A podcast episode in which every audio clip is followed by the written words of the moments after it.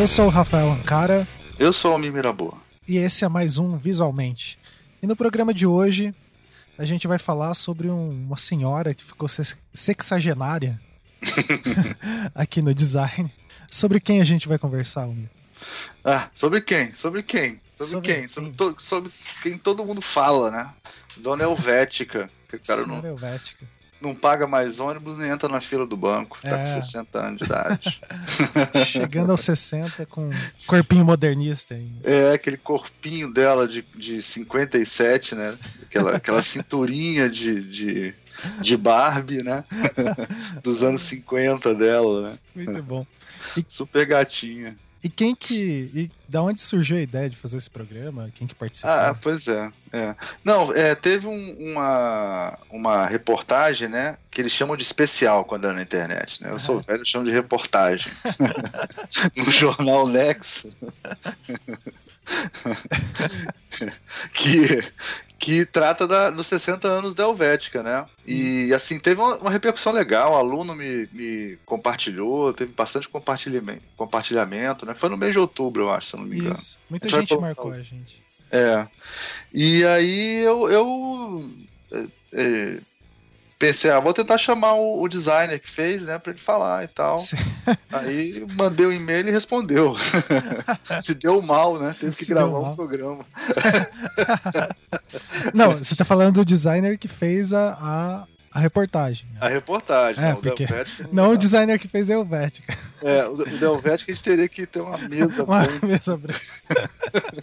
uma mesa branca. Falando em falasse, alemão ainda. Falando alemão, suíço, é, suíço, é, pode ser alemão, italiano, não sei que porra que ele falava, mas devia ser alemão. É, é, e aí chamamos o Guilherme Falcão, que é, ele trabalha lá no Nexo, ele fez esse esse especial junto com o Thiago Quadros e o Ariel Tonglets. Espero que tenha falado certo o nome deles. E foi bem legal, cara, porque inclusive eu, ele, eu perguntei algumas coisas para ele assim, e porque tipo assim, é uma loucura assim você pensar que a gente o tempo que a gente perde discutindo é o Vética, né? É uma Sim. fonte, né, cara? É um negócio assim. é uma loucura. Tem documentário sobre Sim, a Helvética. Tem... E aí, é foi legal que ele falou que, por incrível que pareça, eu perguntei pra ele, vocês vão ver, né? Eu perguntei, e como é que foi os acessos e tal? Cara, ele falou que foi tipo um. Bom, assim, mais do que um. Tanto quanto ou mais quanto um. Do que um, um especial de cultura geral, de ah, cinema, de. Quer dizer, é um interessante, né? É, que é um elemento que faz parte do, do dia a dia das pessoas, mesmo que não sejam designers. É, e as pessoas, mesmo quem não é designer, conhece o nome Helvética, né? Não sei, uma coisa Sim, assim. essa questão bem mitológica em volta dela. É, e as pessoas acabam entrando e, e lendo a reportagem.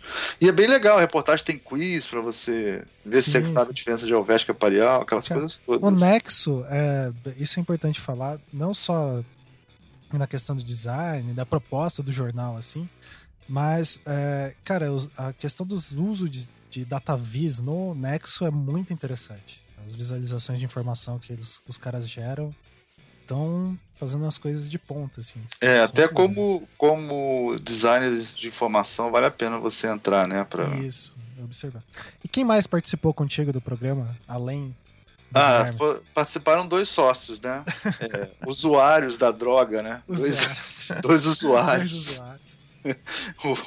a Paula e o Diego, né? Uhum. É, a Paula usa muito que ela tem um projeto, né? Cara, Só sobre isso, né? E é muito legal o projeto. Modernismo franqueiro, né? Isso. E o Diego, ele é ele é traidor da causa, não gosta, não. Ele fala que não gosta, né? Mas duvido que na faculdade ele fez uns é, trabalhos né? Helvética. Ele tá dizendo que. É recalque fala, isso. É, fala mal, mas gosta, é. entendeu? É. Sim. Não usa mais essa droga, mas usa outras, é, né? Outras muito piores. ah, então. Bom, é, indo para os recados, daqui a pouco vocês vão ouvir mais sobre o programa. É, lembrando uh, o de sempre aqui, o momento pedição de esmola. Se você gosta do visualmente, mesmo com esses nossos espaços, que às vezes os caras não publicam durante a semana, tá periodicidade meio maluca. É, a gente, é... não, na verdade, vamos falar a verdade, né? Isso, cara? vamos. O, o pessoal lá do, do Não Obstante mandou o calendário deles pra gente usar. Isso. Entendeu? e desde que a gente começou a usar esse calendário não obstante, a gente ficou super irregular, cara. A gente tem que parar de usar essa porra. É porque daí o tempo virou uma abstração filosófica. Exatamente. Então, o tempo é relativo, cara. É totalmente uma relativo. coisa... Periodicidade. O que, o que é o presente? O que é o é, presente? O que é lançar O que é programa o toda si? semana, né? O que é o presente em si, na é verdade? Então não dá. Pois é, não, não tem como. Não dá. Fora isso, tem a outra variável que o Almir e o Ricardo estão aí na, na boca de defender o doutorado e eu tô quase na qualificação. Ou seja, é, são seres que não têm vida. Fora, fora todos os outros trabalhos. Fora as provas, né? A E, V2, nossa, nem. aluno chorando. Final aluno de semestre, é. É, tá uma graça. Então a gente tá. Mas a gente ano que vem a gente vai voltar ao normal. Isso, né? ano que vem, é, inclusive a gente tá tentando, a gente é, teve o CID, né? A gente gravou alguns programas, algumas entrevistas ali, a gente quer ver se solta um formato de especial. Faz tempo que a gente queria fazer, mas no meio disso tudo a gente tá tentando fazer as coisas. Mas o ano que vem tudo vai melhorar.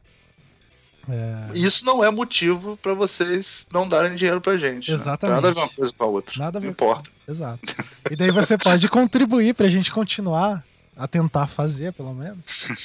É, a partir do Patreon lá do, do Anticast, que é a partir de um dólar é, você pode contribuir com ah, todos os podcasts do Anticast, né? Daí tem o Anticast, Projeto Humanos, é, Salvo Melhor Juízo, Feito por Elas, e assim vai, o Não Obstante, a gente aqui, é, que daí a gente consegue manter toda a infraestrutura que tem por trás, que não é só gravar, né? O, o podcast talvez hoje em dia na no modelo que a gente chegou aqui no Anticast, gravar é o dos menores males. Menores assim. pro males, é, exatamente. É a parte mais que dá mais trabalho, é todo um background que já tá é, mantido, assim, graças à colaboração de vocês, né? Então, é, vejam ali, colaborem, etc. É, ah, um, um outro parênteses, né? A gente queria. Faz tempo que a gente não fala, é, não grava alguma coisa, então é, queria agradecer todos os feedbacks ou é, menções que fazem ao visualmente, né? Seja no Twitter ou no Facebook. Às vezes a gente não responde, mas a gente tá vendo. Então, obrigado e a gente tá tentando aí. E também é o seguinte, gente, uma coisa importante, viu? O Ricardo ficou falando mal do iTunes lá da Apple, mas não é pra vocês Não, pararem isso. de curtir a gente no iTunes, Não, não. entendeu? a gente ignora- é hipócrita, a gente é. não tem pro- a gente é fake news, a gente não tem problema. A gente fala mal da Apple, mas a gente quer que você continue clicando no iTunes, entendeu? Não tem problema. A gente não Afinal, tem... esse, esse é um podcast pós-moderno, então. É, exatamente. A gente, a gente aqui é igual lá os. A gente, a gente é igual os. É é? Os extremistas de direita. A gente fala uma coisa, depois fala outra, entendeu? Não tem problema. A gente não tem Não tem problema. problema. É, então dei o rating lá, tanto no SoundCloud quanto no iTunes, né? Que isso ajuda mais pessoas conhecerem. É, deixa eu ver se tinha. Ah, tem um. é, nesse meio tempo, já faz bastante tempo, na verdade, né? Tem um outro podcast sobre design no Brasil que é muito interessante, que é o Diagrama. É, Sim, sim, bem ele, é legal. mais, ele é mais focado em entrevistas e ao- eu acho que duas edições passadas, né? Eles entrevistaram, entrevistaram a Vanessa Queiroz lá do, é, do coletivo de São Paulo. É muito bacana, assim, a maneira que é entrevistado. Então ouçam lá, eu acho que é, é muito interessante, assim. E a nossa ideia, é, pelo menos na minha visão, assim, é eu queria que tivesse muito mais gente produzindo conteúdo sobre design, né? A gente tem muita coisa para falar. A gente tenta fazer a nossa parte e tem gente fazendo coisas muito legais aí. Espalhado pelo Brasil, né? Quanto Exato. mais espalhado, melhor. E daí, o último recado, já vai acabar, esses já vão ouvir o programa, é que vai ter o dia tipo em São Paulo. É, vai ser nos dias. Só um minuto que eu tô abrindo o site aqui porque meu computador travou e fechou tudo. Enquanto Hum. isso, a gente vai falando que o dia tipo é um evento. É, o São Geatipo é o evento mais nerd do design brasileiro, né? Exato. Tipo assim, a galera tipógrafa que, que vai falar. E teve o último foi aqui no Rio, se eu não me engano, não foi? O Não, último- teve. Não, teve, Teve um um. em Curitiba, né? É, que ele tem essas edições é, É. deslocadas, né? É, Sim. Que ele não tem, ele não é mais centralizado em São Paulo apenas, né?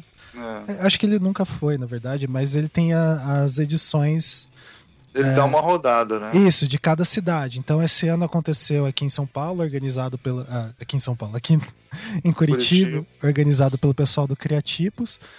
E agora uh, vai teve ter. Teve no Rio também, não teve esse Isso, acho que foi esse ano ou ano passado teve do Rio, que a é. Edna participou e tudo. né? Isso, é.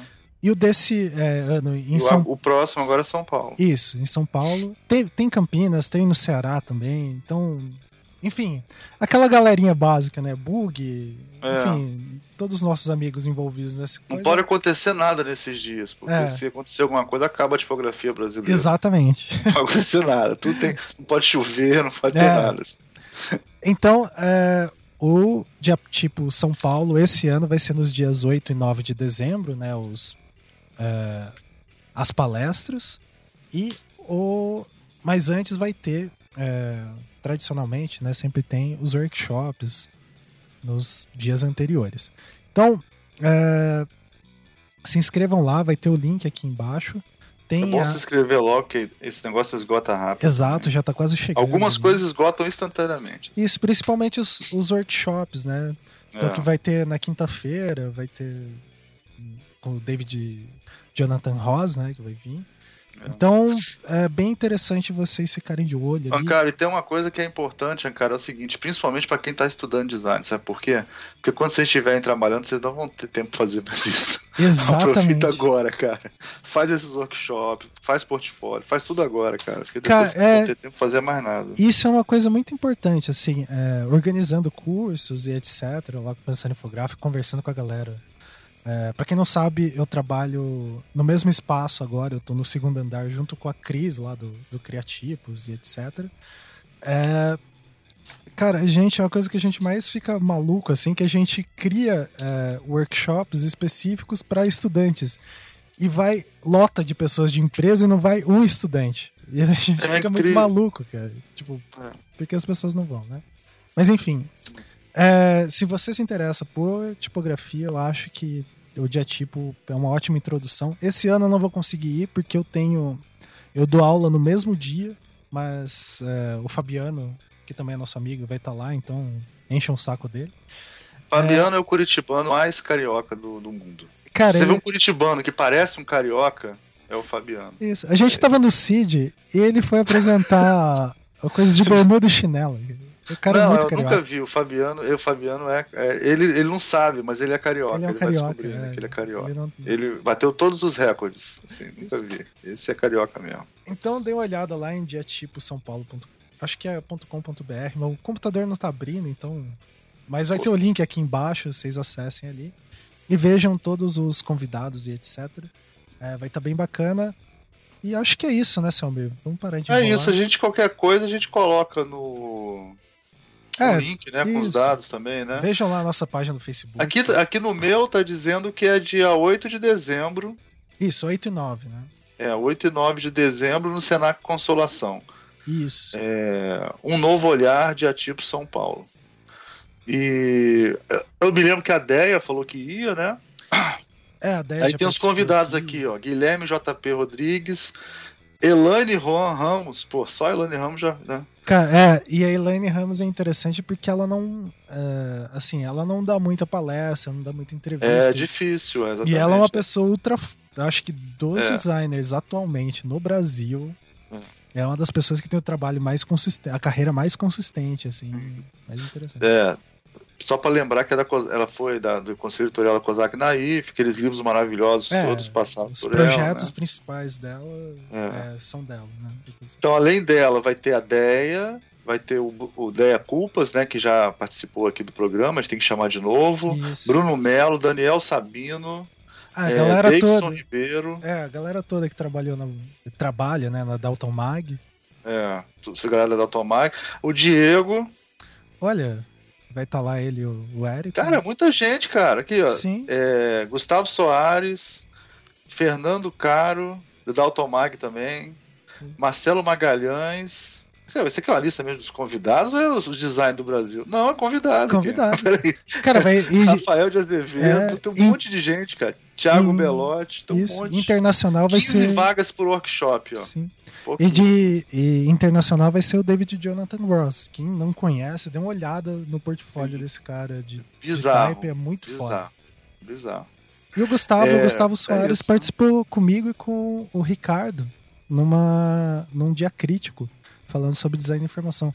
O Gustavo, ele é sócio do Edu Wilson lá na do Type e eles, cara, eles têm um, um, trabalho, um pensamento sobre o um negócio da tipografia muito interessante. Assim. Então vale é, a pena vale ver. A pena. E vai ter um, um, workshop só de pixel font, ó, bem legal. Isso, com o David Jonathan Ross. É, muito bom. Bom, então. É... Falamos demais. Falamos demais, deu quase meia hora aqui de. É. Mentira, 15 minutos. É... Mas então fiquem aí com o programa e até a próxima. Até a próxima. Procure esquecer um barraco do Estácio, lugar de origem que há pouco deixou. Este é mais um Visualmente. O tema de hoje é especialmente nerd, né? E aí, como a gente precisava de nerds, a gente chamou aqui o Diego Maldonado, a Paula olá, Cruz. Olá! E o Guilherme Falcão, dá um oi, Guilherme. Oi, pessoal, tudo bem? É, o Guilherme, ele meio que foi quem motivou isso, porque é, ele escreveu uma é, como é que chama um especial, uma reportagem, né, Guilherme? Como é que chama? Isso, é isso, a gente chama de especial lá. É um especial no Nexo sobre a Helvética, né? 60, 60 anos de, de. Aniversário de 60 anos da Helvética, ela tá entrando na terceira idade, virando uma senhora. Ela não vai se aposentar porque o Temer acabou com isso, né? vai ter que continuar trabalhando até morrer. Então. então a gente pensou e, e, super rolou assim os alunos compartilharam até recebi por aluno e tal a reportagem. E, aquela coisa né? Eu falei assim ai meu Deus uma reportagem de, de tipografia num jornal né? Eu falei ai meu Deus vai estar tudo errado sei lá o que que...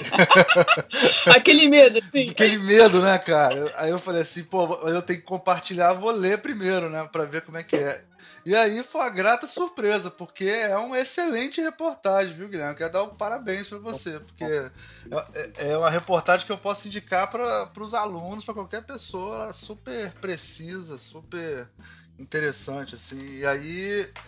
E tudo isso, essa história que eu estou contando, é que motivou a, a fazer o, o programa de hoje, né?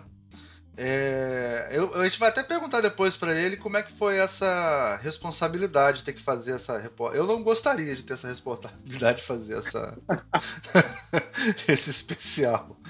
É, mas antes, já que é sobre a, a senhora Helvética, né? Acho que a gente podia fa falar um pouquinho desse contexto histórico, onde ela foi criada, né? Como é que era o mundo há 60 anos, né? Um mundo saindo da guerra, né? E começando a, a, a o capitalismo né, totalmente. É, foi um grande crescimento. Os anos 50 né, são é a era dos Estados Unidos, né, a era do, do, consumo, né, onde tudo cresce muito rapidamente.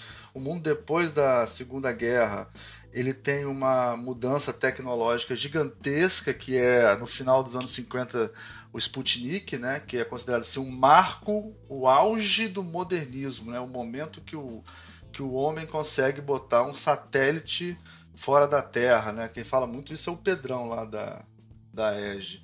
E, e que motivou os Estados Unidos a mudar todo o sistema educacional dele, porque os russos conseguiram fazer uma coisa que estava muito longe dos americanos conseguirem. Então é uma, é uma época super né, importante para a humanidade, segunda, começo da segunda metade do século XX. Mas a gente está aqui para falar de tipografia. E aí, Diego, você que é o nosso tipógrafo especialista aí, o que, que você pode falar aí da história da Helvética para gente? Quem fez o que ela Então, come, primeiro, se você. onde ela habita. Vamos tentar, né? Primeiro, assim, se você não leu o artigo do, do Nexo, vá lá agora, leia. E, e, eu vou tentar aqui trazer, como a gente tinha conversado já disso, isso foi pré-combinado. Eu vou tentar trazer algumas coisas que não estão lá, que nem deveriam estar lá, porque são questões bem técnicas, assim, e, e específicas. E aí eu conversei com algumas pessoas e eu vou ler aqui, porque eu escrevi, tá? Então, vamos lá. Como a gente não está em ambiente acadêmico, eu não vou colocar todas de onde eu tirei todas as informações, mas eu falo um geralzão depois. Ah, se você ler, vai ficar igual o Mamilos, não tem problema nenhum, a galera adora Mamilos. É, cara, eu vou ter que dar uma lida, é, vou ter que dar uma lida porque Fica não vai ótimo. rolar. Vai até parecer um, um podcast super sério e organizado, assim, vai ficar ótimo. Vai É. até subir o nível do podcast, assim. Diego, eu também escrevo tudo antes de, de passar o podcast. Eu escrevo Ah, tudo. não, Você cara. cara única, eu falei, ai, ainda bem. Não, não você sabe quem é que ninguém acredita que escreve tudo, mas escreve tudo, tudo, tudo que fala, cara? É o Becari, cara.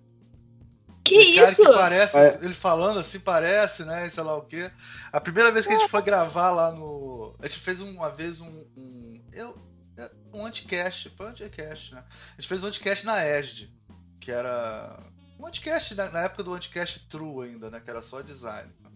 E aí a gente chegou lá e tava lá o Ankara, né? Começamos a falar, nem lembro qual era o tema, acho que era design e tecnologia. Aí a gente gravou lá e tá lá o Ankara com um sketchbook lá, com páginas e páginas escritas. Eu falei, ô Ankara, você você escreve tudo? Ele falou, ah não, eu sempre escrevo pra lembrar das coisas. Que, ah, filha da O, An- puta. o Ankara ou o Becari? O Você Becari, falou primeiro o desculpa. Becari. Becari, o Becari. O Ankara, eu, Ankara e, e Ricardo, a gente é muito largado. Mas o. O, o, Be- o- o A gente, é, a gente é um largado na vida. é, o Becari é tudo organizado, cara. Ele, ele escreve É. tudo, assim, é. Organizadíssimo. Desde, desde, Por isso que ele tirou. Por isso que vocês saíram do anticast e foram provisoriamente. Vocês eram muito desorganizados. Desorganizado, não dá não, cara. Não dá não. O, Não, o o Ivan rock do, do podcast. É, mas o Ivan também não escreve, não. O, o é que é todo certinho, assim, escrevia tudo.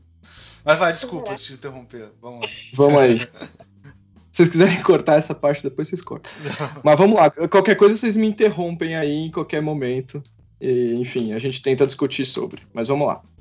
Em 1957, a Type Foundry Haas desenvolveu a Neue Haas Grotesque. É, lembrando aí, agora, essa parte eu não escrevi, tá? Mas eu não falo alemão, provavelmente eu vou falar coisas errado aqui. que futuramente seria rebatizada de Helvética. Os autores foram Edward Hoffman e Max Meringer, e o Max era o cara que desenhava os tipos, e o Hoffman era o diretor de arte. Reza a lenda aí que nenhum deles teria conseguido fazer o projeto sozinho. Eles foram. Foi um projeto que realmente foi muito feito pelos dois. Isso aparece no, no filme da Helvética, isso mostra e tal, e em outros lugares que tem história. Então, o, o briefing da Neuhaus Ha- uh, Grotesque era um projeto para concorrer com uma fonte que chamava Accidents Grotesque, da Berthold, a Foundry Belt- Berthold, e era um projeto de 1896, e ela foi a primeira Sans que teve um sucesso pesado, assim, como a Helvética tem hoje. Sim. O, de- o desenho da Neuhaus Grotesque, Grotesque ainda foi baseado na Franzosische Grotesque e na Normal Grotesque, que as duas eram da Haas, além da referência da Accidents, que era a concorrência. Então, basicamente, eles tinham um, um- problema a resolver, que é a concorrência estava vendendo muito. É, originalmente, é, a, a Neuhaus Grotesque foi um, um projeto que foi de para tipos de metal, e ele ia de 5 a 72 pontos. É, e aí a gente tem então uma visão de que eles passa- passaram de um desenho tanto para texto quanto para display, né? Então é, é um- é uma gama bem grande, 5 a 72. Lembrando para os não iniciados que pontos é a medida do, do corpo da letra, né? O tamanho da letra. Diz o tamanho da letra, né? Pra gente. É, Pontos, é. né? O cara já usou um, qualquer software que usa tipografia, ele É. já cruzou pontos aí na vida. O, é, provavelmente, e essa parte que eu vou já vou levar mais pra frente daqui a pouco, mas provavelmente eram dois pesos, um que seria um regular e outro um bold, mas na verdade eles não tinham esses nomes porque era em alemão, então era uma coisa do tipo maga pro regular e Hobfet pro, pro bold. Era algu- alguma coisa similar a isso. E todos os ajustes óticos necessários para cada para cada ponto, né? Então, lembrando que nessa época cada, cada ponta tinha um desenho diferente da letra e isso era uma coisa muito bacana que se perdeu ao longo do tempo, hoje tá, tá voltando de alguma forma. Então, diferente da Helvética atual, que basicamente é uma fonte display, e aí já tô eu aí cagando uma regra, a Helvética é uma fonte display, mas é... Concordo, concordo. Enfim, naquela época a, a Neuhaus Grotesque foi desenhada para todos os corpos, né? Realmente para foi desenhada com, com mais cuidado, digamos assim, vai, de um jeito meio ruim. Mas enfim. É, eu mencionei provavelmente antes dois, é, os dois pesos, porque os specimens que eu, eu pesquisei aqui, eu não, não, tive acesso a nenhum specimen original da Helvética. E todos que eu achei é, para contar essa história agora, ou eram de um pouco depois, ou eram pessoas. Então, assim, por exemplo, tem um texto do Paul Shaw que fala que eram dois pesos, aí o primeiro eu, o primeiro não, mas um, um espécime que eu achei de 67 já tinha quatro. Então, assim, essa é uma história meio mal contada. Pelo menos, assim, na minha pesquisa muito rápida de alguns dias, assim. Com certeza alguém sabe disso. Eu só não, não encontrei essa pessoa que sabia. É, o papo é... que eu sempre ouvi é que só tinha dois pesos. Eu, eu não, eu não. Agora eu não sei, pode ser que tivesse mais também, mas eu sempre ouvi, ouvi falar que só é... tinha dois pesos. No começo, né? Manja bastante, assim. É. Se ele falou, eu tô acreditando, mesmo Pode sem ser ter visto. Assim. é. Mas provavelmente. É, provavelmente você consegue isso no Letterform Archive, eles devem é, ter, deve o, ter. O, o, o, specimen original da Helvética é. lá, mas eu não consegui falar com eles a tempo, enfim. É, bom, então em 1960, a foundry alemã Stempel se, se associa a Haas, que era quem produziu a Neuhaus Grotesque, Haas era o nome da Foundry, né? Lembrando disso. E aí eles começaram a planejar a, ela para exportação. E aí o, ambos os parceiros, foi um, uma ideia que é, os dois concordaram, é que Neuhaus Grotesque não era um nome bom para outros idiomas. E aí eles chegaram no nome Helvética. Tem mais detalhes disso na matéria que o Guilherme escreveu lá no Next.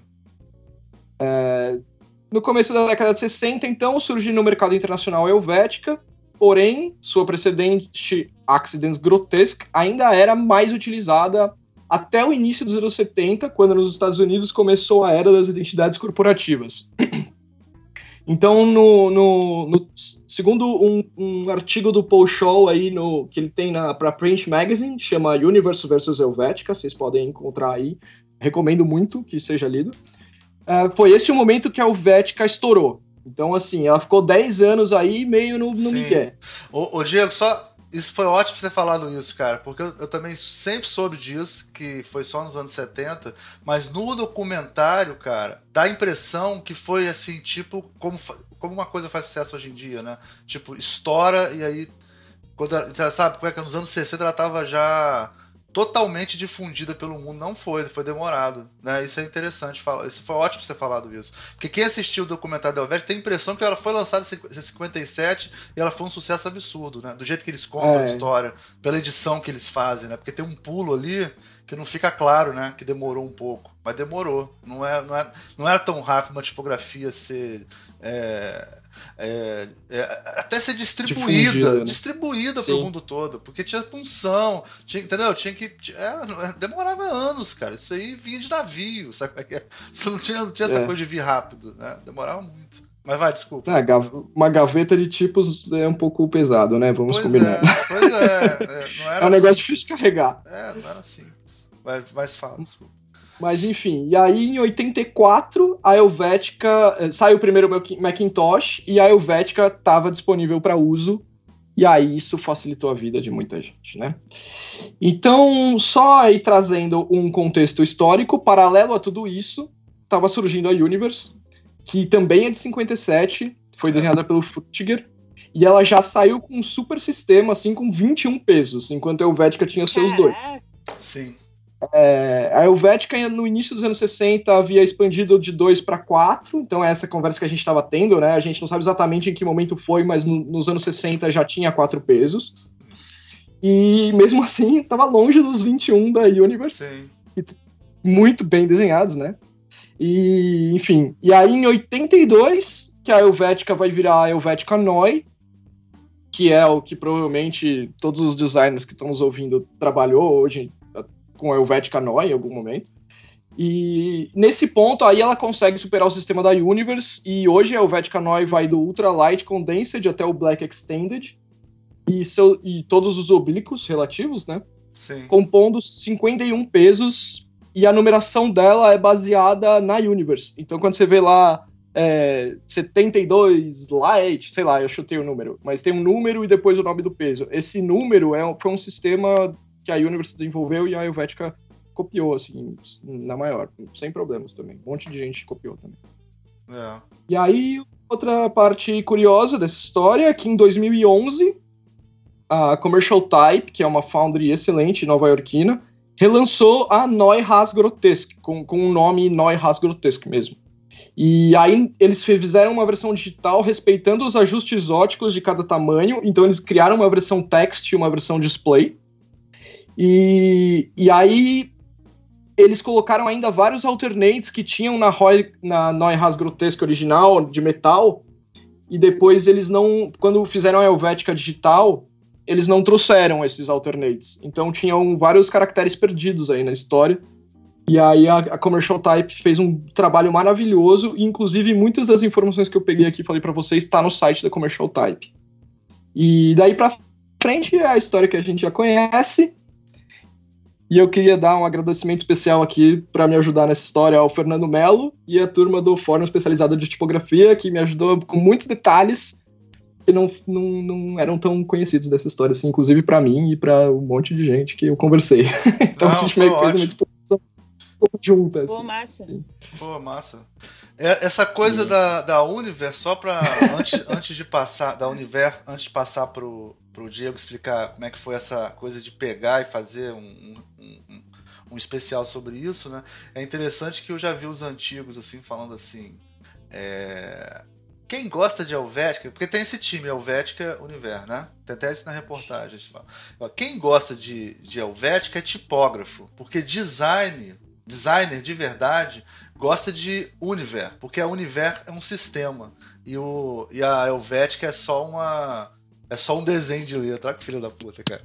Gente, caraca. Porque, mas tem uma certa lógica nisso, porque o, o fato da Univer ser pensada como um sistema, né?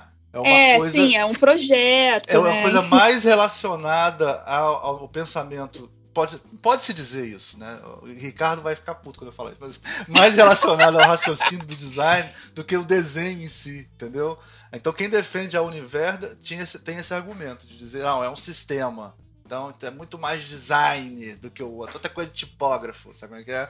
Eles ficavam. Caraca, os tipógrafo antigos- é designer. é, exatamente. Tipógrafo ficavam, é, os antigos ficavam se sacaneando. Mas é coisa de time de futebol, né, cara? Time de futebol. É, com certeza, Mas- né? Não, eu acho que é, eu acho que tem uma coisa assim que é interessante de, de- na comparação é que a Universe ela foi concebida já como um sistema que ainda expandiu depois, né? da- hoje eu acho que ela tem mais de, de 21 pesos. Mas o interessante é que o Frutiger já pensou 21 pesos de bate pronto. A Helvética, o, o- nossos amigos Ed e Max da- da- de 1957 conceberam tipo dois pesos Sim. e foram os únicos dois que eles trabalharam. Todos os outros pesos da Helvética foram desenhados por outras pessoas. Sim. Inclusive, até Matthew Carter já passou mão, mão na Helvética. aí. É. Uhum. Então, é, não que eles foram mal desenhados, muito pelo contrário, é, é um trabalho assim, muito bem feito em cima do, do original, na minha meu modo de ver, assim, acho que a Helvética é uma tipografia muito bem feita no, no a Helvética Noi, seu sistema completo e tal. Mas é, é interessante de pensar que o Helvética é um, é um trabalho em conjunto, é muita gente fazendo. É. Quando, enquanto a Frutiger ela foi já concebida por um cara só, é, por- um- como um sistema. E aí o Isso é antigo, o antigo que defende a Helvética, ele respondia como isso? Ele falava, por isso que a Helvética é bem desenhada e o Universo não é, porque desenharam só duas. Caraca. Foda, cara. Não, reza, Os- reza os a lenda anos- os anos o Helvética 70 é o- Os anos 70 eram difíceis, cara. Os anos 70 eram difíceis, cara. Altas discussões. Verdade, gente. Fala, desculpa, eu- Diego. E eu pensando que a internet era ruim hoje. É, Não, que, que é, pra mim, é, para mim e pra muitas outras pessoas, é, Helvética é Helvética Bold, né? O resto é mentira. Concordo também. A gente tem que fazer uma sessão de polêmicas. tem, É. Fazer essa de regra com Helvética. Mas falando, falando em polêmicas, então, como é que foi pro. Eu queria perguntar pro, pro Guilherme, né? Como é que foi entrar nesse, nessa seara tão espinhosa, assim, de ter que escrever essa reportagem, pra depois ficar um monte de designer falando coisas pra você? Como é que foi, Guilherme? Essa... Ué, Foi necessário é muita coragem? Foi necessário muita coragem? Cara, naquelas, né? Assim, é, eu sou designer, né? Então, assim, já, já existe uma premissa, uma, uma piada que eu costumo contar, assim, que é a premissa para muita coisa na vida, que é quantos designers são necessários para trocar uma lâmpada. E eu costumo secção quatro, um para efetivamente trocar a lâmpada e outros três para falarem. É, tá iluminado, mas acho que eu não sei, eu teria feito diferente. Né? Sim, sim. né? É, eu faria é, melhor, eu faria melhor. né? Eu não faria, eu faria É, melhor que isso. né? Sei. Aí, aí vai de humildade da pessoa, né? Se ela disse melhor, se ela vai falar, ah, não é, funcionou, mas não sei. É bom, enfim. É igual guitarra. Funcionou, mas podia ter usado a Helvética, né? É, né, gente? Por que, que custava, né? Mas é, a gente no Nexo tem uma, tem uma, uma das várias obsessões que a gente tem lá, é, ainda mais entendendo que, que a, gente, a gente se apresenta é, como um jornal de contexto e explicação, né, um jornal de análise, sobretudo, é, a gente tem um pouco dessa tara pelas, pelas efemérides, assim, né? Quase toda semana que a gente faz conversas e reuniões para discutir, elaborar pautas, a gente vai passando meio lembrando as efemérides. E, e- e o desafio, na verdade, me foi colocado é, por um dos editores, que é o Zé Orenstein.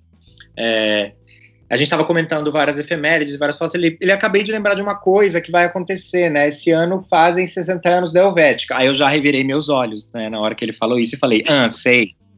Ele falou, então, acho que Combustão espontânea. Caraca, cara. Sei. Ah, tá.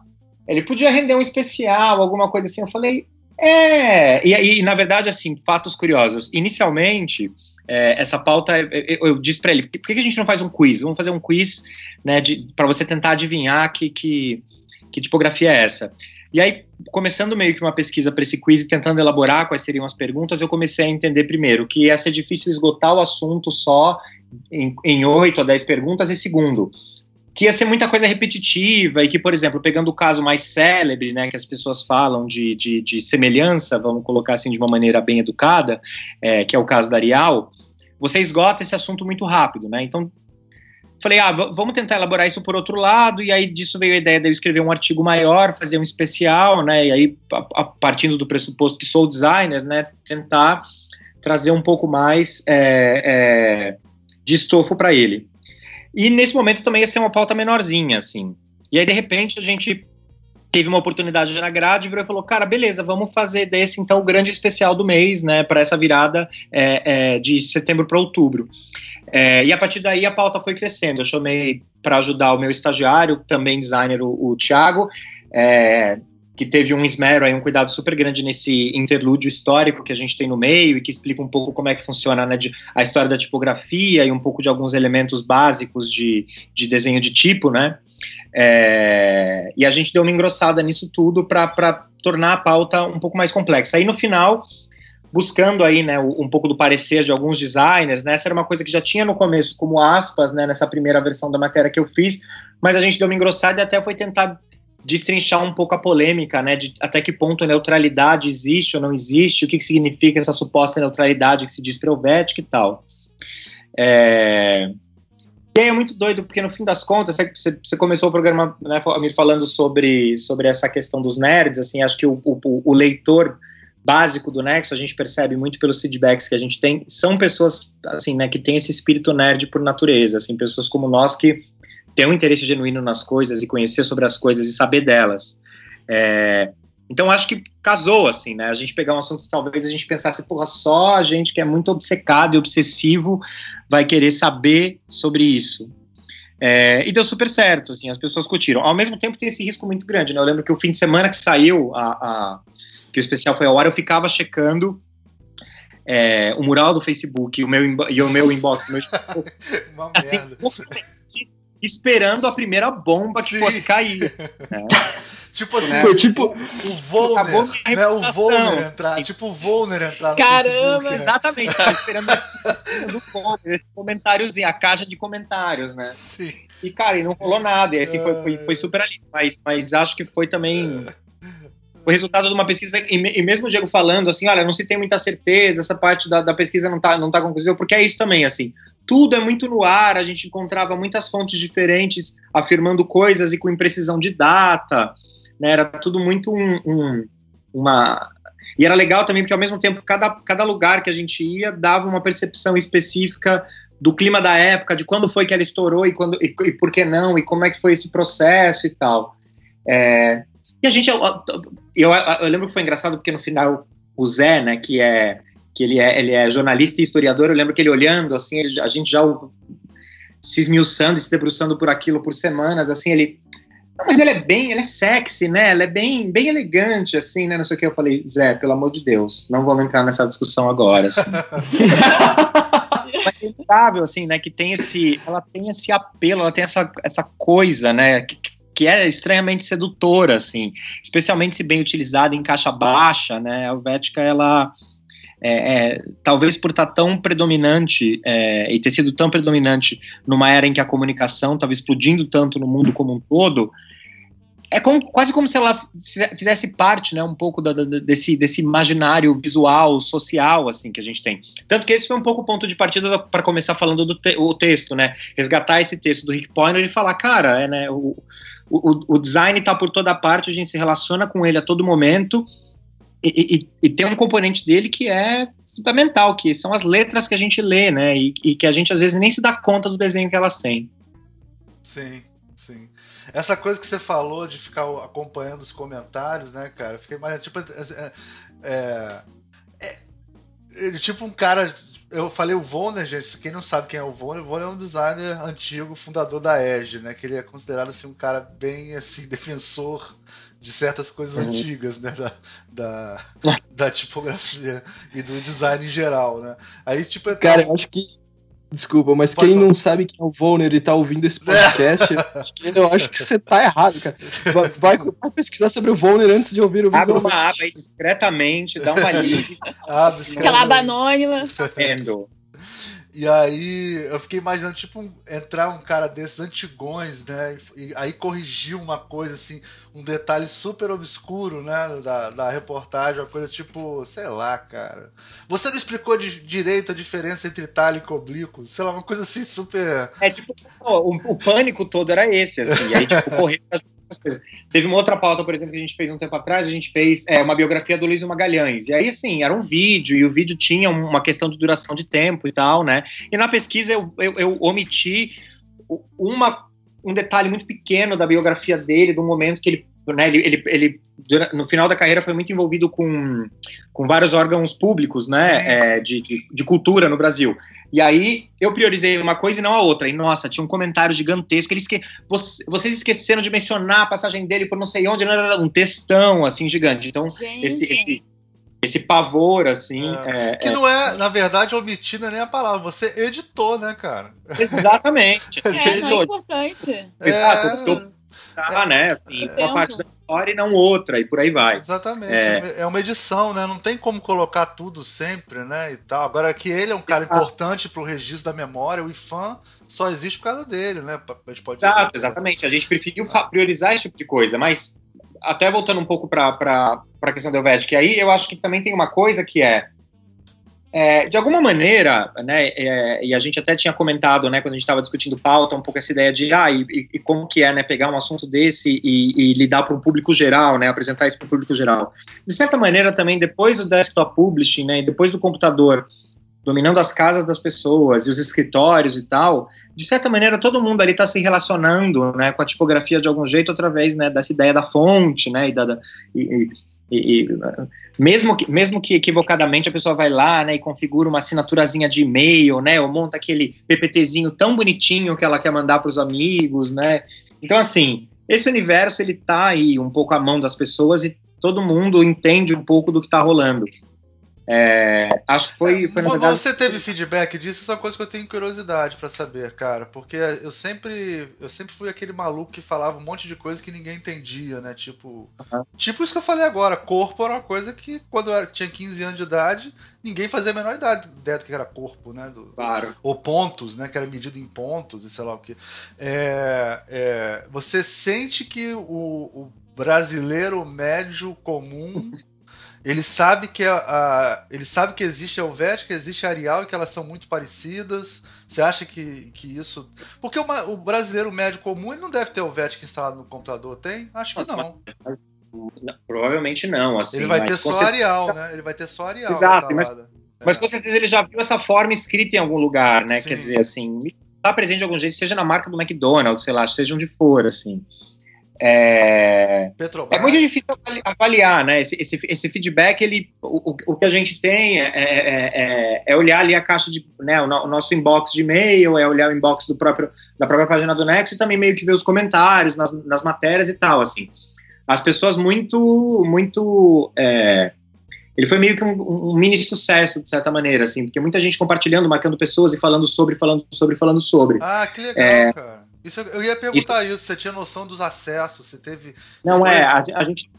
É, a, ge- a gente tem essas noções todas e a- e a gente também seguia muito um pouco por essa reverberação que as coisas têm na, na rede social, assim, né? Sim. Que aí você consegue, mais do que ter o número do acesso em si ou quanto tempo a pessoa ficou, você consegue efetivamente ver o quanto aquilo lá está se espalhando entre as pessoas e o retorno que elas estão dando tá ali, né?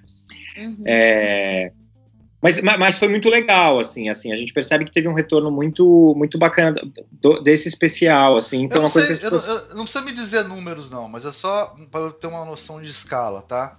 É, uma Tá. reportagem de cultura média, né?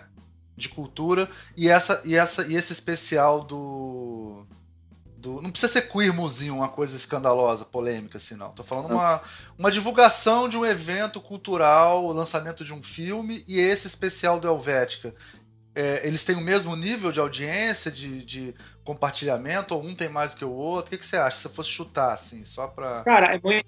é, assim, se eu fosse dizer, no tempo que eu tô pelo Next e, da- e das pautas todas que a gente foi subindo ao ar, assim, é, os especiais, eles geralmente são um ponto fora da curva, eles são coisas que reverberam mais, a menos que seja uma questão muito polêmica do momento. Mas pensando em termos de cultura e de pautas recentes, assim, eu acho que foi uma das coisas que a gente teve, é, olhando especialmente por rede social, uma das coisas que a gente teve mais é, reverberação aí entre as pessoas, assim. Que legal. É, de rapidamente ter um número muito grande de, de compartilhamentos, de acessos, de likes, de reações e de comentários, assim. Eu lembro que, sei lá, no sábado à noite eu já fui olhar e a coisa tava super, super rolando.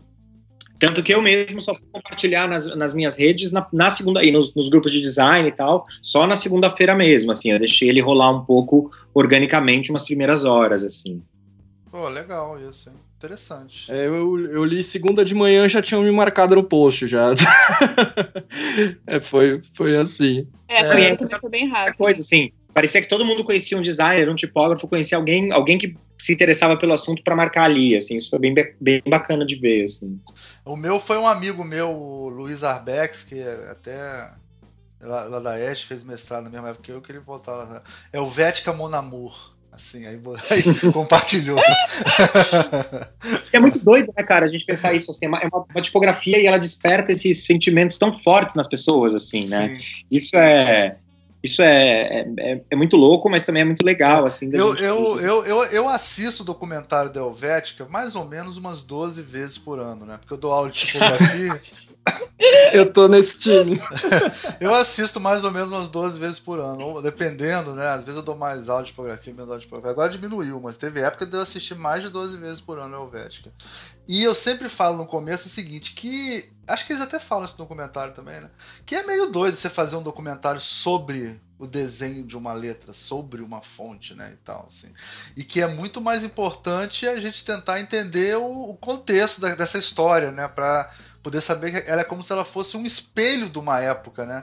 E aí teve um teve uma, um texto muito bom que eu vou até compartilhar aqui, que é um texto da Fernanda Martins, né, que é uma tipógrafa importante. Ai, Martins. maravilhosa. É, e, o, e a Edna Cunha Lima, se eu não me engano, são só as duas. Não sei se tem mais alguém, mas depois me desculpem, eu vou compartilhar. Que ela fala essa coisa, a tipografia é um espelho, né, cara? Quer dizer, ela ela ela ela, ela, ela funciona muito como espelho de uma época. E, e a Helvética, como ela tem 60 anos, ela é um espelho de 60 anos, né, cara? Você pode ver como é que ela foi Sim. se colocando em vários momentos do, da história e, e como é que ela vai sendo usada, né, cara? Isso é muito muito legal. Assim. Essa, meio que, essa brincadeira da tipografia um espelho é meio uma brincadeira com a tipografia neutra, né? Que ela é, é transparente, né? Que é um cálice, né? Que você não, não, não vê, ela só faz aparecer o conteúdo, mas ela, ela é o cálice, mas ela também é espelho, mesmo sendo a, entre aspas, mais neutra de todas as fontes, né? É, é engraçado isso. é. É. É, é muito É o interessante. cacete, né? Mas tudo bem. Então, É, não, é. Essa coisa até que O- você fala do, do, do Cálice de Cristal da Beatrice Ward foi muito um pouco da coisa que a gente estava chegando no final, assim, do, do, da das discussões do especial, assim. É, Na verdade, até essa ideia de neutralidade que é associada com a Helvética, ela é cheia, de, ela é cheia na verdade, de, de, de significado, né? Assim, é tão puta, né? Assim, é, é um, Nossa, é é um- um, é um discurso. É um Exatamente. discurso para as pessoas conseguirem provar o que elas querem dizer. Exatamente, é um ato estético muito grande fazer essa escolha e escrever alguma coisa. Eu até acho legal essa a frase, até que tem do Fábio e da Flávia, né? Que eles falam assim: bom, na dúvida, fundo vermelho e meu Helvética bem grande, assim, né? Então, aí você o seu senso de urgência vai ser indiscutível, né? Assim. É, exatamente. é. O cara, o- aqueles suíços também falam isso, né? Coloca o meu Vética Bold alinhada pela esquerda, é, corpo 18 para fazer um folder, vai funcionar. Você vai colocar lá e vai funcionar e tal, né? E eu acho É, que também tem um costumo- pouco de vício. a gente não pegou tanto isso, não, mas assim, mas é, a galera mais antiga, eles pegaram a Helvética como sendo a solução definitiva, né, cara? Era uma coisa bizarra, né? Era meio, meio, como é que, como é que o pessoal fala? Escola sem partido, né? Era, era escola sem tipografia, né? É. Tipo, cara, Mas, é, e, cara, isso é uma coisa meio louca, assim, porque é, é- é- eu, eu costumo falar isso pros meus alunos. Bom, eu dou aula de tipografia também, eu não dou tanta aula de tipografia quanto você, eu só assisto o filme duas vezes por ano, mas é, eu, eu mas dou as- uma aula só Mas as suas aulas né? são muito E aí- melhores que as minhas, as minhas. Ah, não, duvido. Mas enfim, é, eu tento. Eu, o, o que eu falo para meus alunos que normalmente, não, eu dou aula- agora eu tô dando aula pro pessoal do terceiro semestre, né? Então a galera já tem alguma de, de curso de design gráfico. E aí o pessoal já chega com alguma noção de tipografia e sempre tem um cara que fala assim: "Ah, quando você não sabe o que fazer, usa Helvética". E aí é esse que o cara que eu tô esperando ali, né? E aí, quando o cara faz esse comentário, é, é isso que você falou. Eu falo, meu, ó, é o seguinte. Existiu uma época chamada modernismo, onde as pessoas praticamente escreveram um manual de como fazer design. Você seguir aquelas regras, você vai fazer um, um- um bom projeto. Mas é esse o projeto que você quer pro ano que a gente tá? Aí, tipo, primeiro, quando eu falo que eu, eu falo assim, ó, meu, o Vética foi desenhado em 1957. A galera não, não tem essa noção. Não A tem. galera não, Não não, tem. não- a galera cai o queixo essa hora. Fala assim, mano, como assim? É, meu, é, uma fonte de 1957. Se você- É, esse, é essa fonte que você quer usar pro seu projeto? Se, for, se sim for a resposta, beleza. Porém, né, é bom você refletir, refletir um pouco sobre questões, como você falou, o espelho de uma época. Existem cadeiras feitas nos anos 50 que são maravilhosamente Nos- usadas nos anos- até hoje. Nos anos 30, né, cara? Tem cadeira que você Pois coloca, é. parece a coisa mais moderna do mundo, ela foi desenhada nos anos 30, né? Quer dizer, Sim. esse modernismo, essa, essa, essa estética clean, né? Modernista, muitas vezes, né? Por exemplo, a, a, a poltrona do. aquela Barcelona, né? Pô, é antiga pra cacete, né, cara? Mas qualquer, qualquer decoração moderninha, nego manda uma Barcelona, né? Uma coisa clean e tal, né? Porque a coisa geométrica é, é uma. É um, é, é- cara, esse é o grande. É o grande. É o grande maldição do modernismo, né, cara? Ele virou um estilo, né? É uma doideira isso. Né? Tudo Sim. que eles não queriam. Sim. Tudo que eles não Sim. queriam, tudo que eles não queriam aconteceu, né? Tipo, ah, vocês não querem, é? Então não quer decorativo, não quer não, então vai virar. Aí veio uma praga.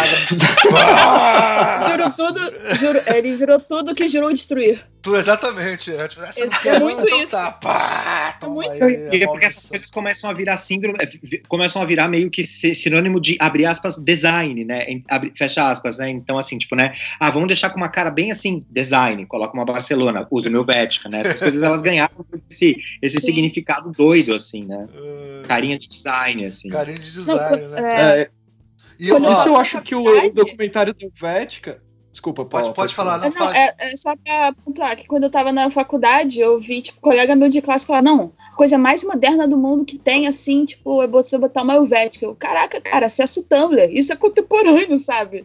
Tipo, isso já passou muito tempo, essa estética da Helvética, assim. Só que as pessoas têm uma noção de novidade que tá atrelada a uma parada que realmente foi feita há 60 anos, assim. Por, por causa do uso massivo dela, né? Tipo, as pessoas usaram tanto que, que acredita que até hoje é uma parada nova. Quando não é uma coisa tipo, batida, né? É, assim, é, é o reforço de um É, discurso pra ele pare- pra parecer novo, assim. Só que não, não é, é muito velho isso. É, batida é uma palavra pesada, mas com certeza não é contemporânea. É, pô. Mas já que a gente tá. Não, depois eu vou jogar o hate, né, o Vética, mas É. Não, então já que a gente começou a falar mal assim, vou começar. Vamos, vamos, vamos começar a falar mal da Helvética. Já começamos, né? Não aguentamos. Já- Não tem do como. modernismo, não tem como, né? Mas é, eu queria deixar uma, uma pergunta pra você, Paulo, nesse sentido, assim. É, a Helvética, ela é bate, vamos, vamos botar o termo batido, né? Vamos usar o termo batido. Digamos que ela seja batida desde os anos 70, né? É, mas ela é batida desde os anos 70 no Brasil, igual lá fora, porque também eu fico achando às vezes que as pessoas não têm tanto. Eu até concordo com o que o Guilherme falou, a coisa do acesso, todo mundo já sabe mais ou menos e tal. Mas quando você viaja lá fora, cara, eu, eu tenho a impressão que eu vejo mais Helvética lá fora do que Nossa, aqui. assim. bem mais, bem mais. É, lá na- no estúdio que eu trabalho, a Relâmpago, a gente fez um, uma identidade visual pro Festival da Ryder, dá pra fazer. E era um festival que tinha que refletir as ruas do Rio de Janeiro. Então a gente foi pras ruas e viu que, que, que tipografia era a tipografia usada nas ruas. E é só Arial, assim. Tipo, distorcida, é tipo pandemônio pós-modernista, assim, ó. Arial distorcida, esticadona. E é isso que eles usam, cara. Assim, tipo, você não precisa nem ir longe. É tipo, você vai no centro da cidade, é Arial, assim. A Helvética é uma, é uma versão que a gente tem noção. Que é mais ajustada, né? Assim, bonitinha e tal. Mas aqui no Brasil, talvez realmente seja um tema novo para quem não conhece design, assim, tipo história do design, sabe? Primeira vez que você vê a Helvética, você fica, caraca, coisa mais linda que eu já vi, assim, tipo, você escreve qualquer coisa, pode escrever tipo bundinha, vai ficar lindo. E você, Mas e você usa, você usa muito Helvética. É, então, eu, eu até ia falar disso, porque eu tenho o modernismo, modernismo funkeiro, que é um projeto que eu faço cartazes de funk com Helvética, mas é Helvética Noi. Sou, sou do time da Helvética Noi. E é mesmo, só que eu tenho o discernimento que eu fui ungida no caldo pós-modernista, né? Então, assim, eu posso falar bem e mal da Helvética, que pra mim tá tudo certo, mas você vai falar pra, é, sei lá, os holandeses, eu estudei lá na Holanda, os holandeses mais velhos, eles acham assim lindo até hoje a Helvética, mas cara, o pessoal da, da minha idade, da minha turma de design gráfico em Rotterdam, todo mundo já superou isso, assim. Ninguém mais usa. Eles usam quando é tudo distorcido parecendo scan, sabe? É outra, é outra coisa já. É outro, outro assunto a ser debatido. Ah, mas é só você pegar, já que você citou a Holanda aí, né? É só você pegar, por exemplo, a KBK, que é um dos cursos referências Nossa, em sim. mestrado em type design. Olha todo ano o que sai de lá, sabe? Tá, tá meu, os caras estão em outro patamar, assim. Não, é, não outra não coisa. É, não é nem outro patamar, eu digo, de, de, de, de, assim, de eles são gênios. É outro patamar de. Eles estão num, num ambiente muito distante, assim, de, de coisas. É, eles já enjoaram disso. Tipo, qu- quando eu fui, eu também me apliquei pra KBK, mas eu, acabei decidindo ir pra William de Kooning. Mas, cara, na KBK você entra no site, ele já não. Você fica assim maluco, parece um Tumblr, não faz sentido. Tipo, em vez de assim, inscreva-se, aparece uma coisa pulando na sua cara, escrito assim, inscreva-se, aparece um X maluco. Cara, é muito doido, assim. Pra eles, é uma tradição que já, já se gastou. Assim, é tipo.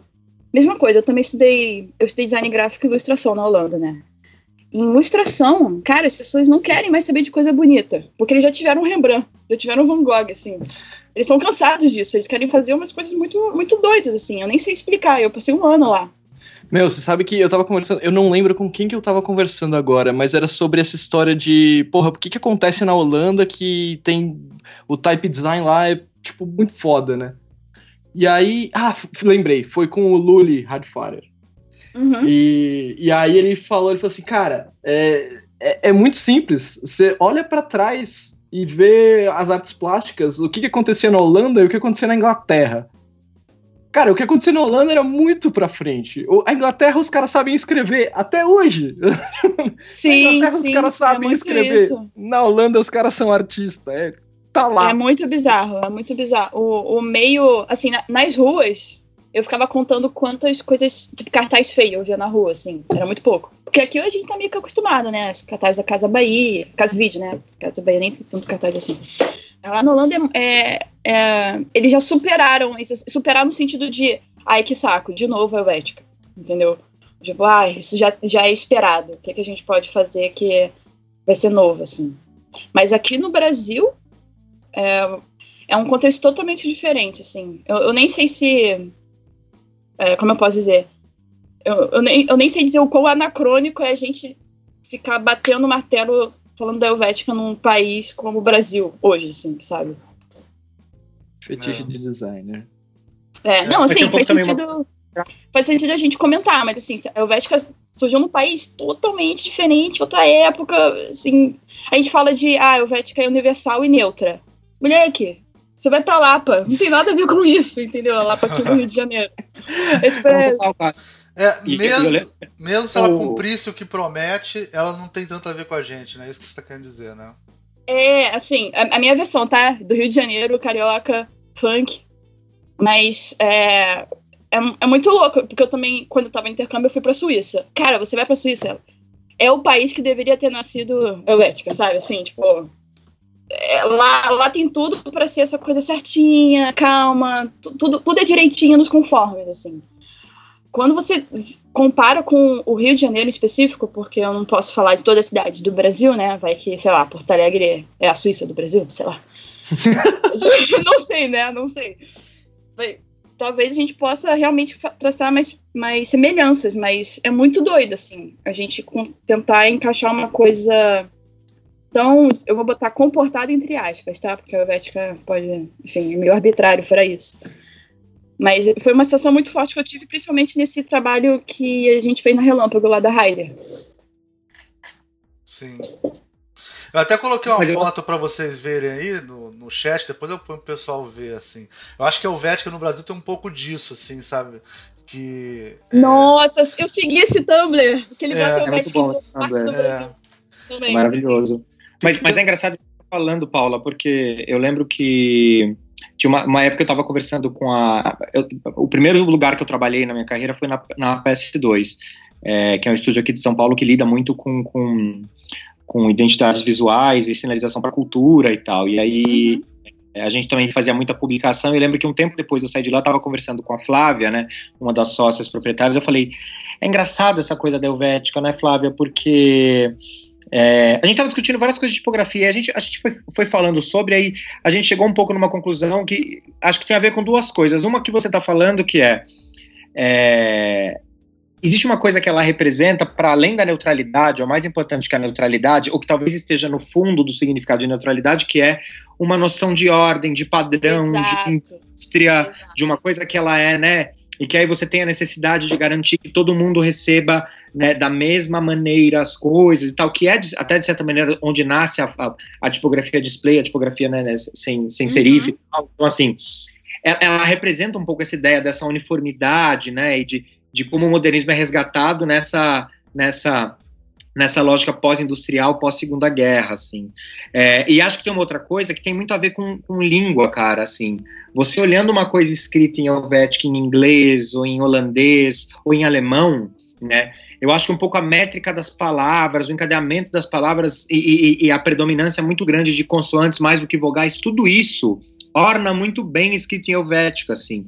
E quando você vai para o português, é palavra comprida com palavra curta, é um monte de sinal gráfico. Sim, sim, um monte de acento. Que... Exatamente. Exatamente. Aí, ela fica uma coisa super esquizofrênica. Como é que você vai fazer essas quebras de parágrafo e tal? Né? Você fica olhando aquelas composições, por exemplo, muitas composições tipográficas que o próprio Experimental Jet Set faz. E falácia é importante de desconstruir. Os caras usam muito mais o universo do que o Vética, no fim das contas, e eles mesmos às vezes falam sobre isso, mas teve uma fase lá que eles estavam usando ela bastante.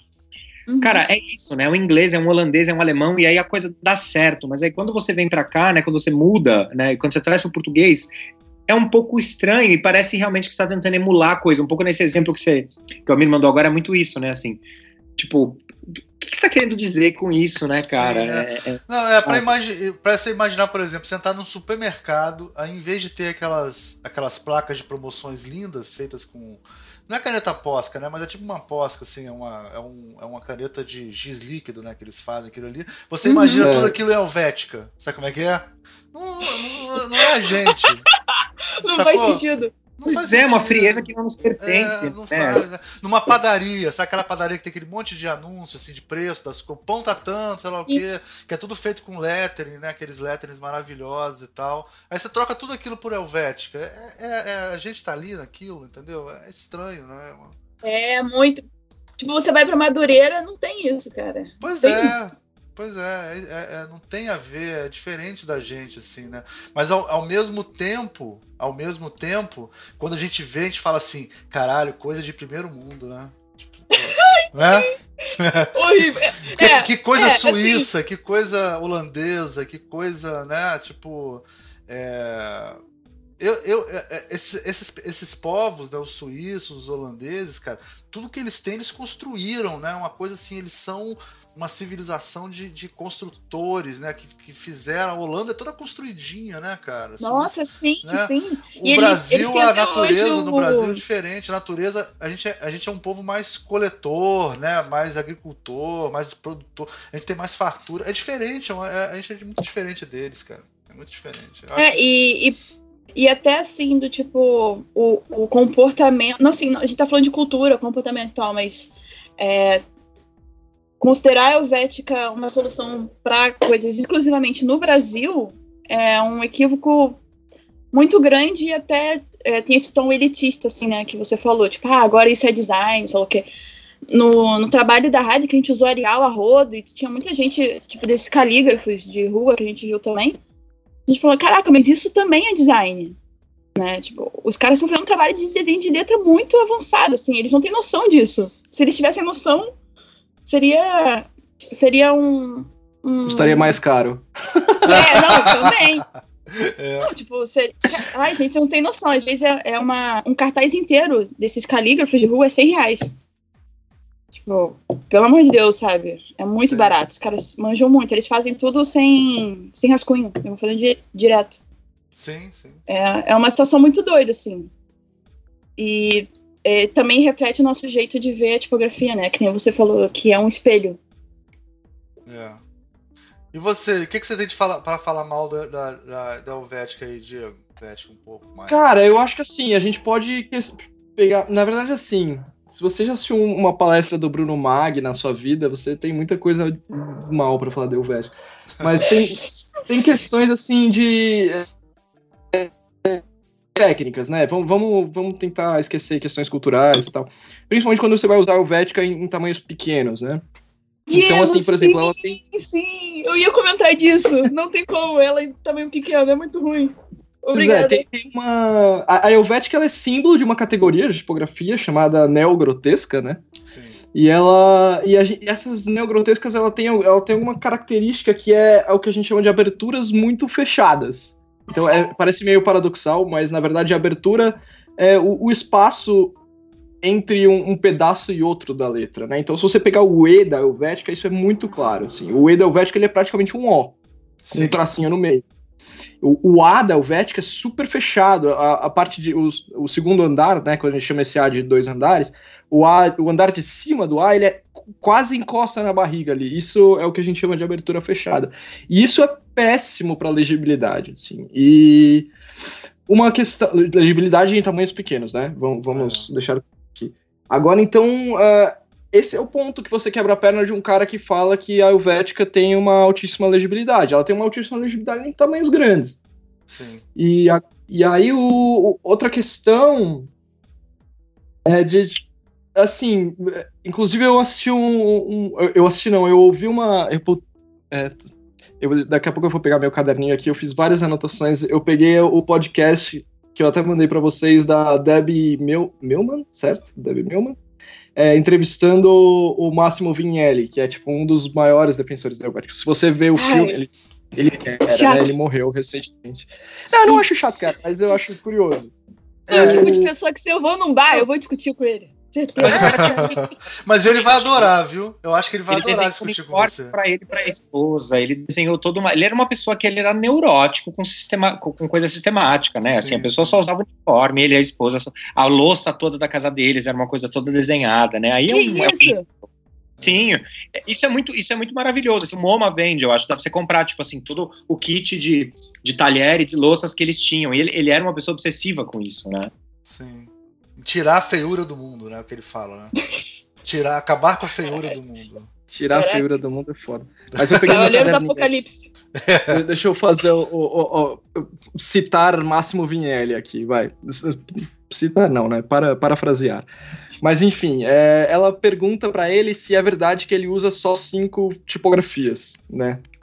E aí ele fala que ah, não é muito assim, tipo, ah, é uma lei, mas acaba sendo, ele falou.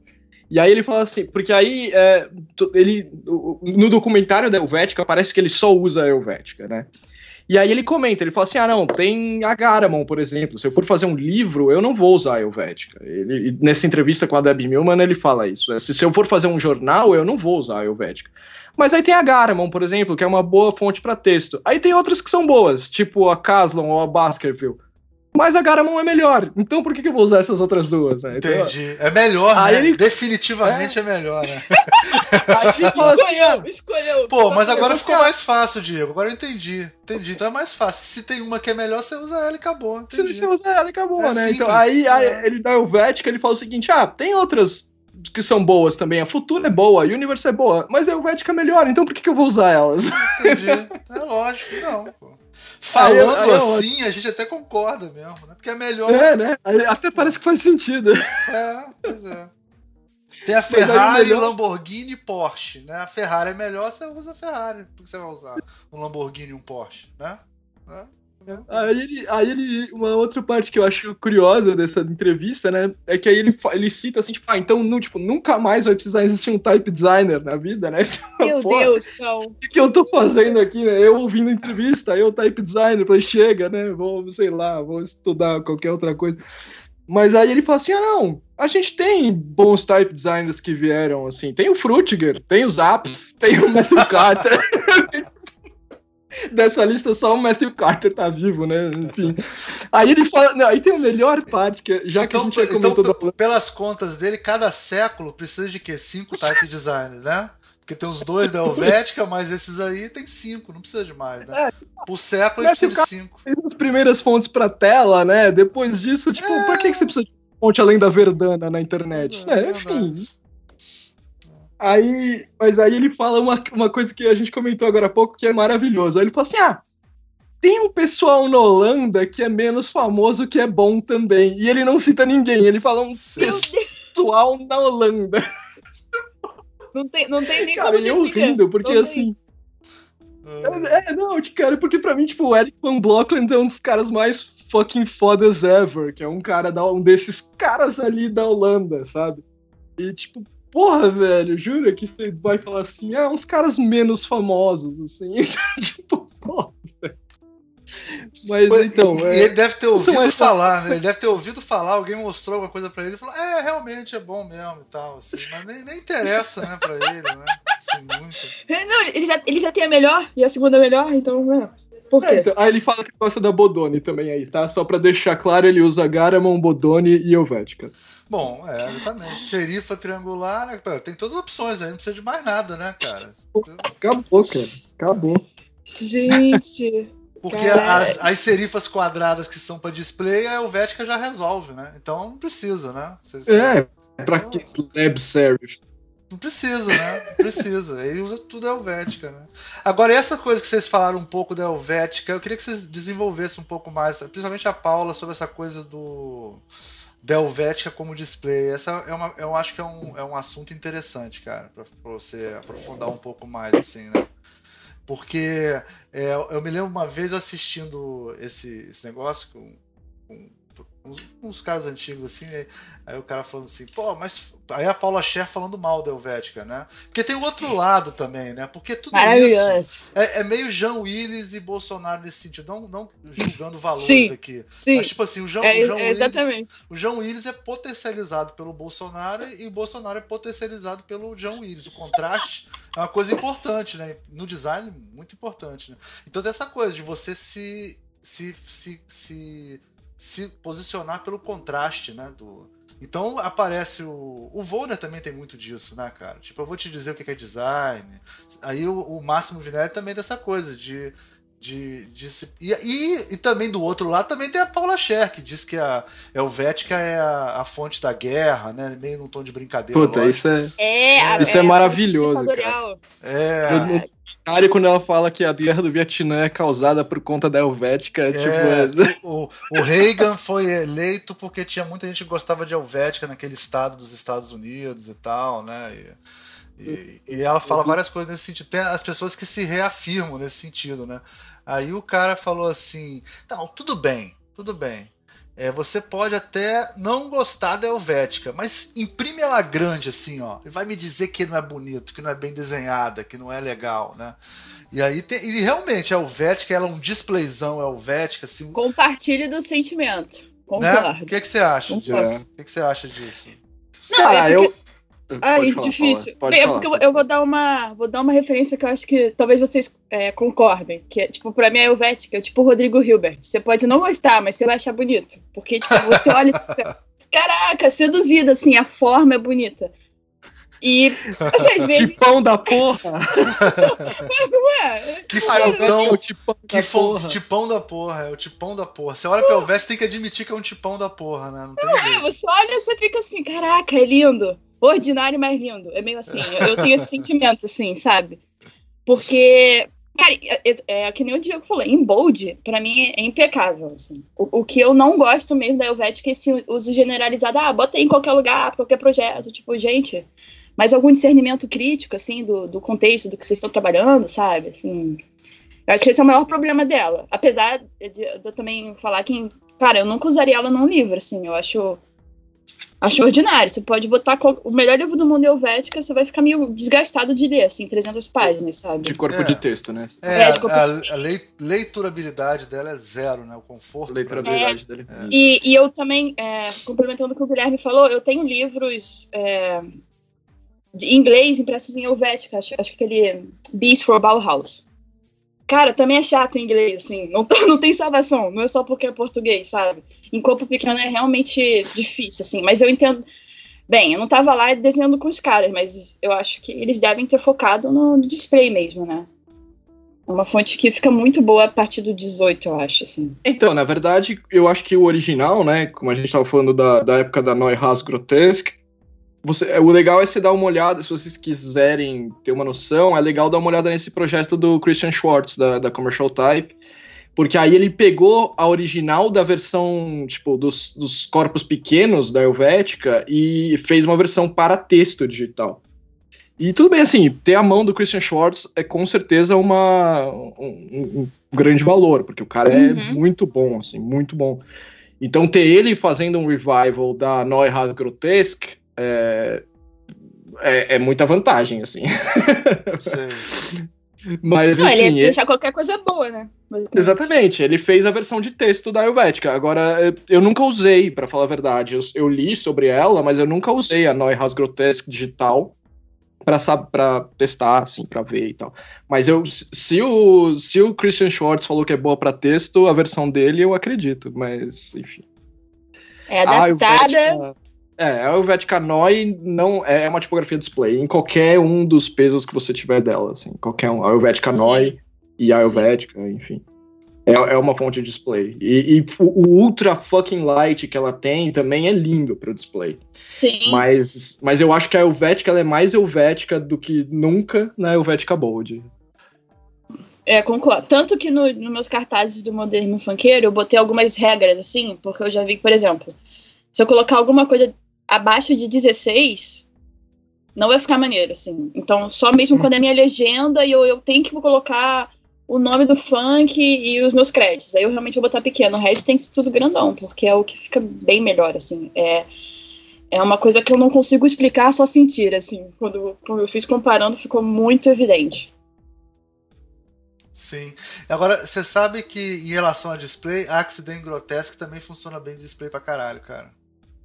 A, a mãe É, isso aí Helvética. recentemente Sim, saiu a versão digital dela. E né, ela é um, também. inclusive, ela é um pouquinho mais pesadinha que a Helvética. Tem um pezinho assim, sabe? Que eu acho também legal pra, pra display, assim. Eu acho que ela funciona bem também. Capa de livro, assim. Pouco- é pouco usada, né? Ela é muito pouco usada. É, a Helvética tomou, tomou todo o público. É. E você, Guilherme? Usa com usa? Como é que é?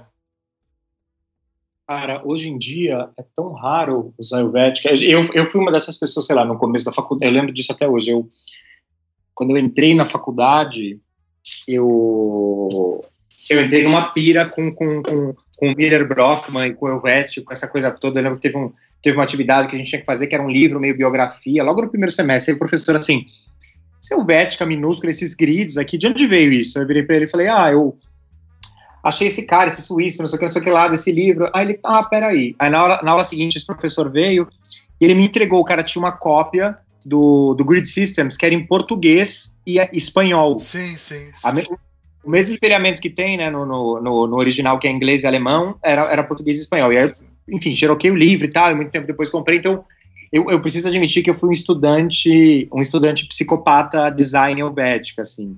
Sim. E com ah, o tempo eu fui... Aí... O quê? Na, na minha, no meu período de faculdade. Onde você estudou, Guilherme? Eu fiz, eu fiz, eu fiz design gráfico no Senac, que é um curso que nem tem mais lá, assim. Sim. Que era uma época que eles faziam tudo meio vinculado com a PUC e tal. É, é, isso foi, eu sei estudei lá. No, eu estudei no Mackenzie aqui em São Paulo, que foi fundado pelo Volner também, né? Não, foi, não, não é a ESG, mas também foi um curso fundado pelo Volner. Sim. Eu tive uma educação modernista ferrada no Mackenzie. E, e eu também fui esse cara que usava Helvética para tudo por um tempo. Mas aí eu é muito doido. ter uma, uma, uma orientadora de, de, de TCC pós-modernista que quebrou várias. Zuleika, orientadora. Senac nunca foi ela. muito linha dura em nada, assim. É, não tinha meio que uma coisa lá que era mais predominante de ser mais ou menos modernista, como o Mackenzie nessa época, como a FAO é até hoje e tal. Era tudo muito mais aberto à discussão, e até acho que um pouco por conta dessa coisa da vinculação do APUC, né, e tal. Mas eu também tive uma época que o Amir estava falando agora da Axidência, eu tive uma época de me apaixonar pela Axidência, especialmente por conta dessa proporção mais quadradinha que ela tem, assim. É... Eu achava que isso ela tinha uma personalidadezinha meio curiosa, assim, quando eu escrevia as coisas. E aí virava meio que uma coisa minha também, fazer uma coisa tipo helvética, só que usando o Axidance meio só pra, né, tipo, pra ser meio diferentão, assim. É, mas hoje em dia, cara, nossa, não consigo lembrar da última vez que eu cogitei a Helvética é, é, no uso, porque é isso, né? Usar ela tem todo um, um, um, um arcabouço de significados aí que, que, que não estão fazendo sentido, assim, mas eu não posso dizer que ao mesmo tempo, quando eu vou procurar uma não serifada, é esse, assim, eu, eu, eu tendo a preferir esse desenho mais é, monótono e, e com, com, menos variação de espessura, menos humanista, vamos dizer assim, do que algumas que a gente tem que são super, super é, exageradas nessa coisa, assim. É, então, sou super fã, sei lá, da Curá, por exemplo, uso ela pra caramba, né, que é meio que um, uma, uma filhotinha aí, de certa maneira mesmo, a neutra e tal. Não vou dizer que eu não curto essa vibe, apesar de não usar ela mais, porque é isso, porque vem esse perfume década de 60, 70 junto, né? Não tem jeito, assim. Sim. É, num, num, contexto atual, eu acho que eu consigo defender mais a Comic Sans do que a Helvética, cara. Se você for. Caralho, tá foda. Se for pro uma Especialmente se for de Holanda, né, pessoal? Lá realmente a galera tá pirando na Comic Sans faz um tempo.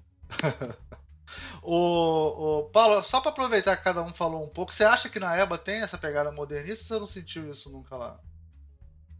Eu acho que os professores tentam mostrar isso para os alunos, mas os alunos já estão tão ungidos no Tumblr e Twitter e internet que não pega mais tanto, assim. Pelo menos, eu, tipo, eu fui monitora também, né? Mas é, você desculpa, sente, é, você sente, é porque tem um sentido no, da, em, por exemplo, eu acho muito útil o grid system. Assim, eu acho de uma utilidade. A pessoa que consegue entender como é que funciona. É, para diagramação, melhora o nível de diagramação das pessoas, fazer a diagramação harmônica, medindo a página por, por pontos e por paicas e, e diagramar, sabe? Eu acho assim, ajuda uhum. muito no impresso. No, no, no, no, digital, tudo bem, é pixel, outra parada, né? Mas no impresso, talvez seja uma coisa meio minha, assim, né? E, e você, vocês, isso pergunta para os três. De toda maneira, não é útil aprender essa regra antiga para depois quebrar ela? Ou vocês acham que não precisa mais hoje em dia? Você pode pular por isso? Cara, para e... mim, para mim inegável, assim, eu entregava, sei lá, tipo, tinha texto teórico que tinha que entregar para aula, fichamento de livro, eu, faz, eu fazia em cima de um, de um documento de InDesign que tinha grid, assim, eu sou uma pessoa pirada nisso, para mim... E aí, Porque é quando, é isso, é, quando é, você quebra, você Sim. É, Pode- tota- é, ah. mesmo quando eu quebro, é, é- é- é- é tentando jogar contra, assim. É tipo, né, bom, estabeleci essas regras, agora como é que eu vou conseguir dar uma zoada nelas? Eu não consigo é, é, começar um arquivo que não tenha pelo menos uma colunagem, assim. É, é, para mim é impossível, cara. Não importa o que seja, mesmo que depois eu vá, vá zoar a coisa, assim. Mas isso Porque, é pra seu mim- ou é do curso? Isso eu queria entender bem. É, Ou a meu, coisa já, é super meu. Não já é super seu. O curso Tá. do- Não, é super meu. O curso do, do Senac, ele não tinha essa, essa linha dura, modernista, não tinha nada disso, na verdade. Ele era muito mais sobre história, sobre. é, é, é, não tinha uma crença, vamos dizer assim, política é, tão forte. Isso é uma coisa que é totalmente minha e também da formação dos lugares que eu vi- vinha trabalhar depois, das pessoas com as quais eu entrei em contato e da maneira que a minha cabeça funciona, assim Sim. mesmo no digital, mesmo quando eu estou fazendo um projeto digital para um site ou para o que for, assim, para mim é importante orientar as minhas decisões a partir desse esqueleto invisível, assim, sabe? Sim. E pra você, Paulo? Olha, eu sou uma pessoa tipo o Guilherme que é bem metódica. Então, normalmente eu faço grid, mas às vezes eu nem começo porque eu sei que ele não vai ser respeitado. Uma, uma coisa que teve lá na FJ, quando eu fiz é, projeto de revista com a Julie, com a Julie Pires, foi que a gente ia fazer, né, uma revista inteira. Então a gente aprendeu sobre grid, assim, foi uma coisa bem. Tipo, gente, vocês têm que saber, a Julie falou. E aí uma das meninas é, da, da turma, ela falou assim, pô, Julie, eu não vou fazer grid, não. A Julie, eita, mas tudo bem. E a menina fez uma revista irada, sem, sem grid nenhum, assim, no caos, assim. Sim. E ficou, ficou muito boa, ficou muito boa a revista. Então, é, assim, é, também tinha a ver com o tipo de pessoa que ela é, porque ela, ela era ela é uma estudante que pega muito das artes e da colagem, assim. E, na real, eu não, eu não tenho uma resposta para isso, porque eu acho que isso vai muito do jeito da pessoa. Tipo, o meu jeito, como é metódico, que nem o do Guilherme, é legal você fazer um grid, assim, você consegue se organizar melhor. Mas tem gente que trabalha muito bem em meio ao caos de não ter nenhuma ordem, né? Assim, tipo, nenhuma linhazinha, como era o caso dessa menina. Sim, a- o enunciado é que deveria ter grid, mas aí a, a professora liberou. Falou: ah, não, então faz sem grid, quer fazer, faz, né? Tipo. É, não, e tipo, na, na verdade foi a menina mesmo que falou, ai, professora, eu não quero usar Tá. grid, não. Entendi. Ah, e aí a Júlia falou, gente, tá bem, mas ela poderia, assim, se ela fosse mais caxias, ela teria- deveria ter falado, olha, não vai rolar, você vai ter que fazer de um jeito ou de outro, senão você não vai aprender. Sim, sim. Mas, isso é não fez coisa- a menina. você, o fato de você usar não é uma coisa que veio tanto de cima pra baixo, é uma coisa que você se adequou bem a isso, né? Funcionou. É, sim. Sim, o livro do sistema de grelhas eu comprei porque tipo, o Julinho indicou, eu falei, pô, legal, vou, vou ver mais disso. Aí eu falei, comprei, mas é, eu acho que na EBA tem, como os professores eles é, foram sendo substituídos no decorrer da minha da graduação, porque alguns já eram muito antigos e tiveram que se aposentar, é, a gente não pegou tanto essa coisa do, ai não, tem que fazer assim, assado, tem que usar o vético, não tem. E o corpo de alunos, como está dentro da Escola de Belas Artes, ele pega um respaldo do- do- de ilustração muito forte também, e das artes gráficas, né? Então acaba que não fica aquela coisa assim, super, ah, ultra design, tipografia, como Sim. eu acho que deve ser na ESD, mas eu não tenho certeza porque eu não estudei na ESD. né? É, o... e, e Belas Artes é muito forte em composição, né, cara? Composição também é um tipo de sim. organização espacial, é outro sistema de organização espacial diferente do grid, né? Nesse sentido, a mais aberto, né? E você, Diego, só, é só para fechar isso, é uma dúvida que eu tenho. Você teve essa, essa coisa impositiva, tipo, ah, vamos aprender a regra para depois quebrar na faculdade ou não? Então, é, hoje eu ensino isso, assim, eu, eu acho que essa, essa é a história, mas eu tive, tive uma história parecida com essa amiga da Paula, porque no meu TCC eu desenvolvi um- uma revista e, e eu também falei, não vou fazer grid. Cada matéria vai ter um grid, era uma coisa bem pós-modernista, assim, tipo, cada matéria vai falar sobre uma coisa diferente, então vai ter que ter uma cara diferente. Só que aí a hora que você cai no mundo real, onde você tem que produzir uma revista que tem. que vai sair todo mês, ou que vai sair a cada dois meses. Cara, não tem essa. Você tem, tem tempo de produção. Se você não tiver um grid, a coisa não. É, é muito pior para produção. Então, assim, uma coisa é fazer um projeto autoral que vai sair uma vez por ano, ou vai sair uma edição só, enfim. Outra coisa é o dia a dia do mercado editorial, sabe? Então, é, eu acho que o grid aí vai meu, te ajudar a, a acelerar o processo e ter um, um- um dia a dia saudável. Porém, eu também acho que quando, se de repente, por qualquer motivo, você acha que você deve quebrar aquele grid e ficar bom, aí ficar bom é muito relativo, né? O que é, o que é bom, mas enfim, essa é outra discussão. É, se você acha que vale a pena quebrar o grid, vai e quebra o grid, foda-se, entendeu? Mas o, o você ter um grid pro dia a dia de trabalho no mercado editorial, principalmente, ou até quando você vai fazer um, uma identidade visual, e você precisa ter um grid de, de, de, algumas coisas também. Agora, o que eu fico puto da vida é de ver grid de logotipo e aquelas coisas que a galera Ai, faz. Sim, stand-up concept. Stand cara, é, cara, eu tenho vontade de, de matar. E aí eu acho lindo que esses dias saiu o, uma discussão que, na verdade, nem deveria ter sido uma discussão, mas eu nem li o post. Mas saiu o lance do logo do Google, que o logo do Google não é perfeitamente geométrico.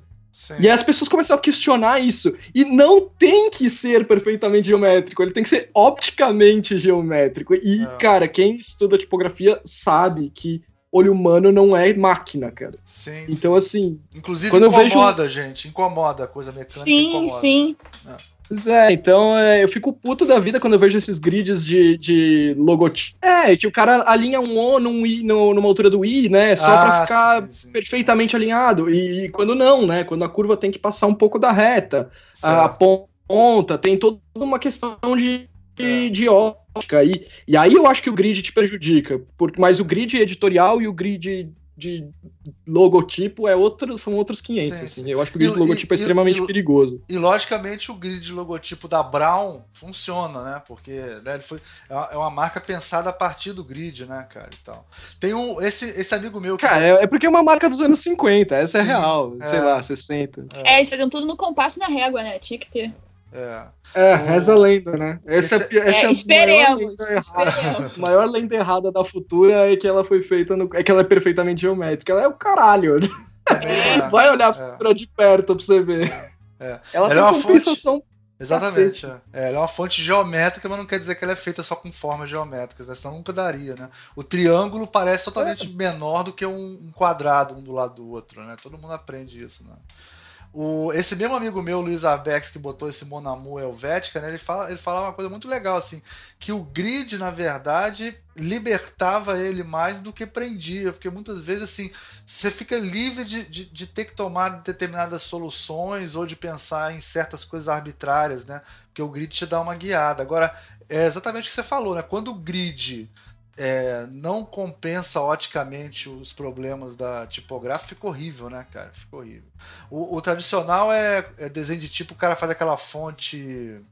Sei lá, alguma fonte que tenha extremidades muito pontudas, né?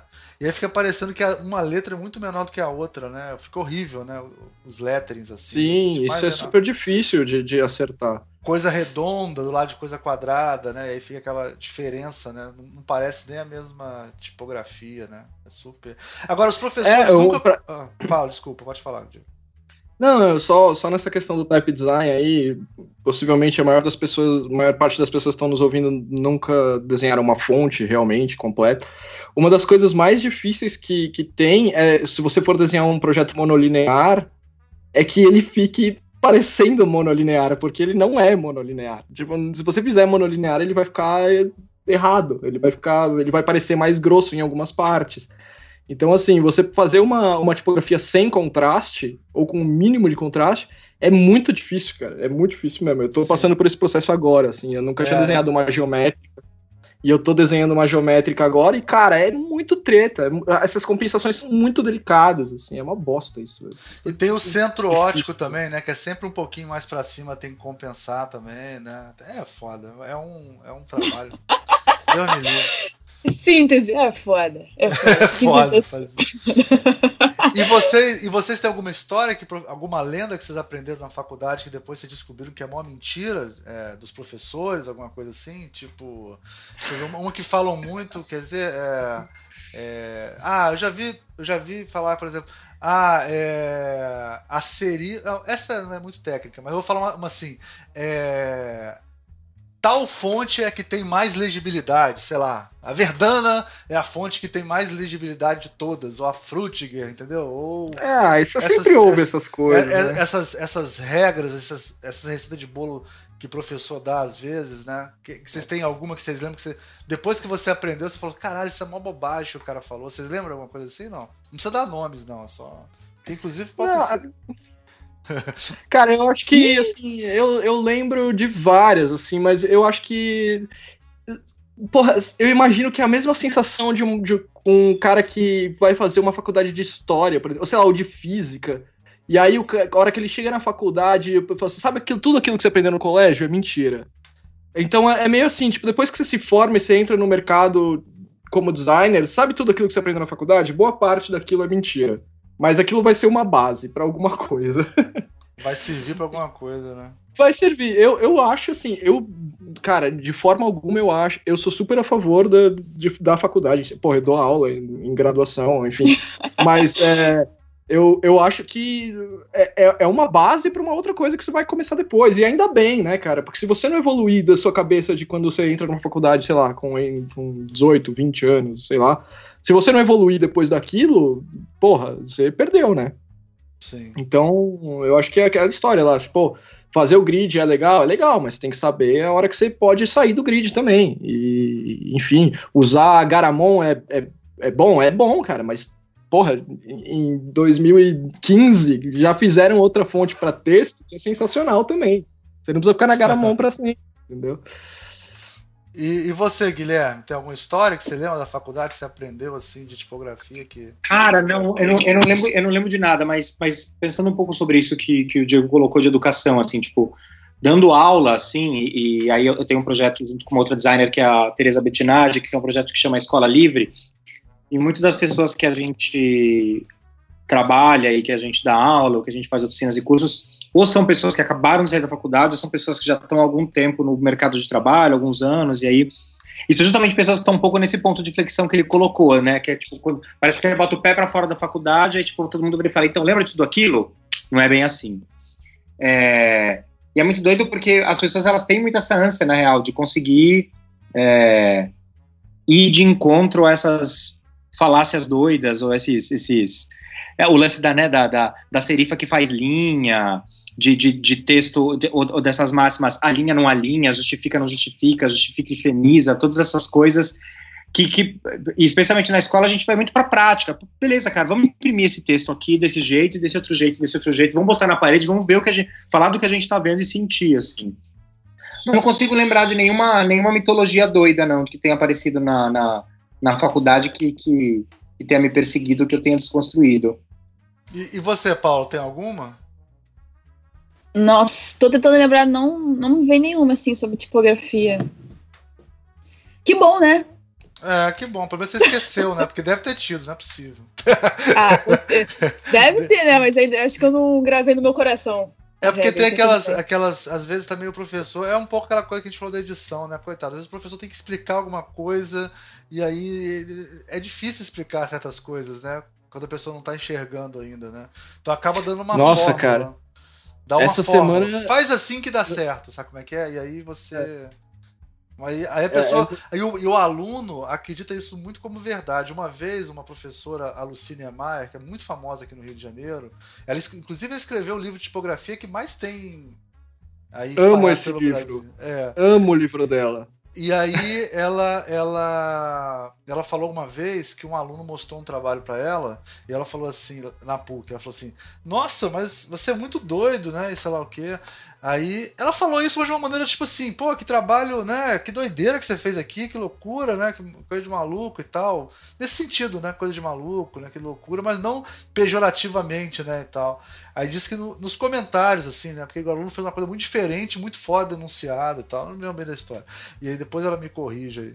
Aí o, o, o, o aluno disse que o aluno chegou para ela no final da aula e falou assim: Professora, eu queria perguntar uma coisa para a senhora. Ela falou: O que, que foi, meu filho? Falou, a senhora me acha meio louco mesmo? Sei lá o quê. Tipo, isso é uma coisa.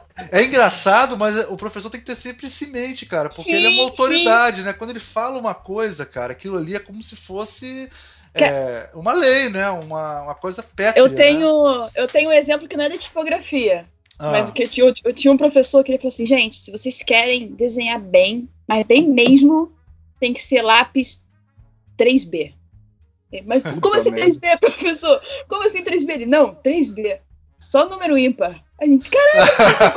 aí, aí, aí, tipo, a gente, assim, bezerrinho, né? Tipo, ah, com certeza, vamos comprar lápis 3B.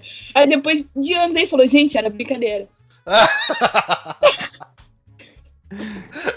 Caramba! Ai, meu Deus. E você ama. Ainda bem que ele não falou 3H, né? Porque vocês iam rasgar Não, é, foi. Ai, muito bom, muito bom. Tem todas essas lendas, né? A- como é que é que o Windows bom é o Windows ímpar, né? Também tem isso, né? Na minha época, o CorelDRAW bom era o CorelDRAW ímpar. O par era ruim. Cara. É. Isso é desculpa pra não comprar todo ano. É. Ai, meu Deus. E acho que a gente já tá aqui com uma hora e cinquenta já de, de programa. Acho que a gente pode ir pros finalmente aqui.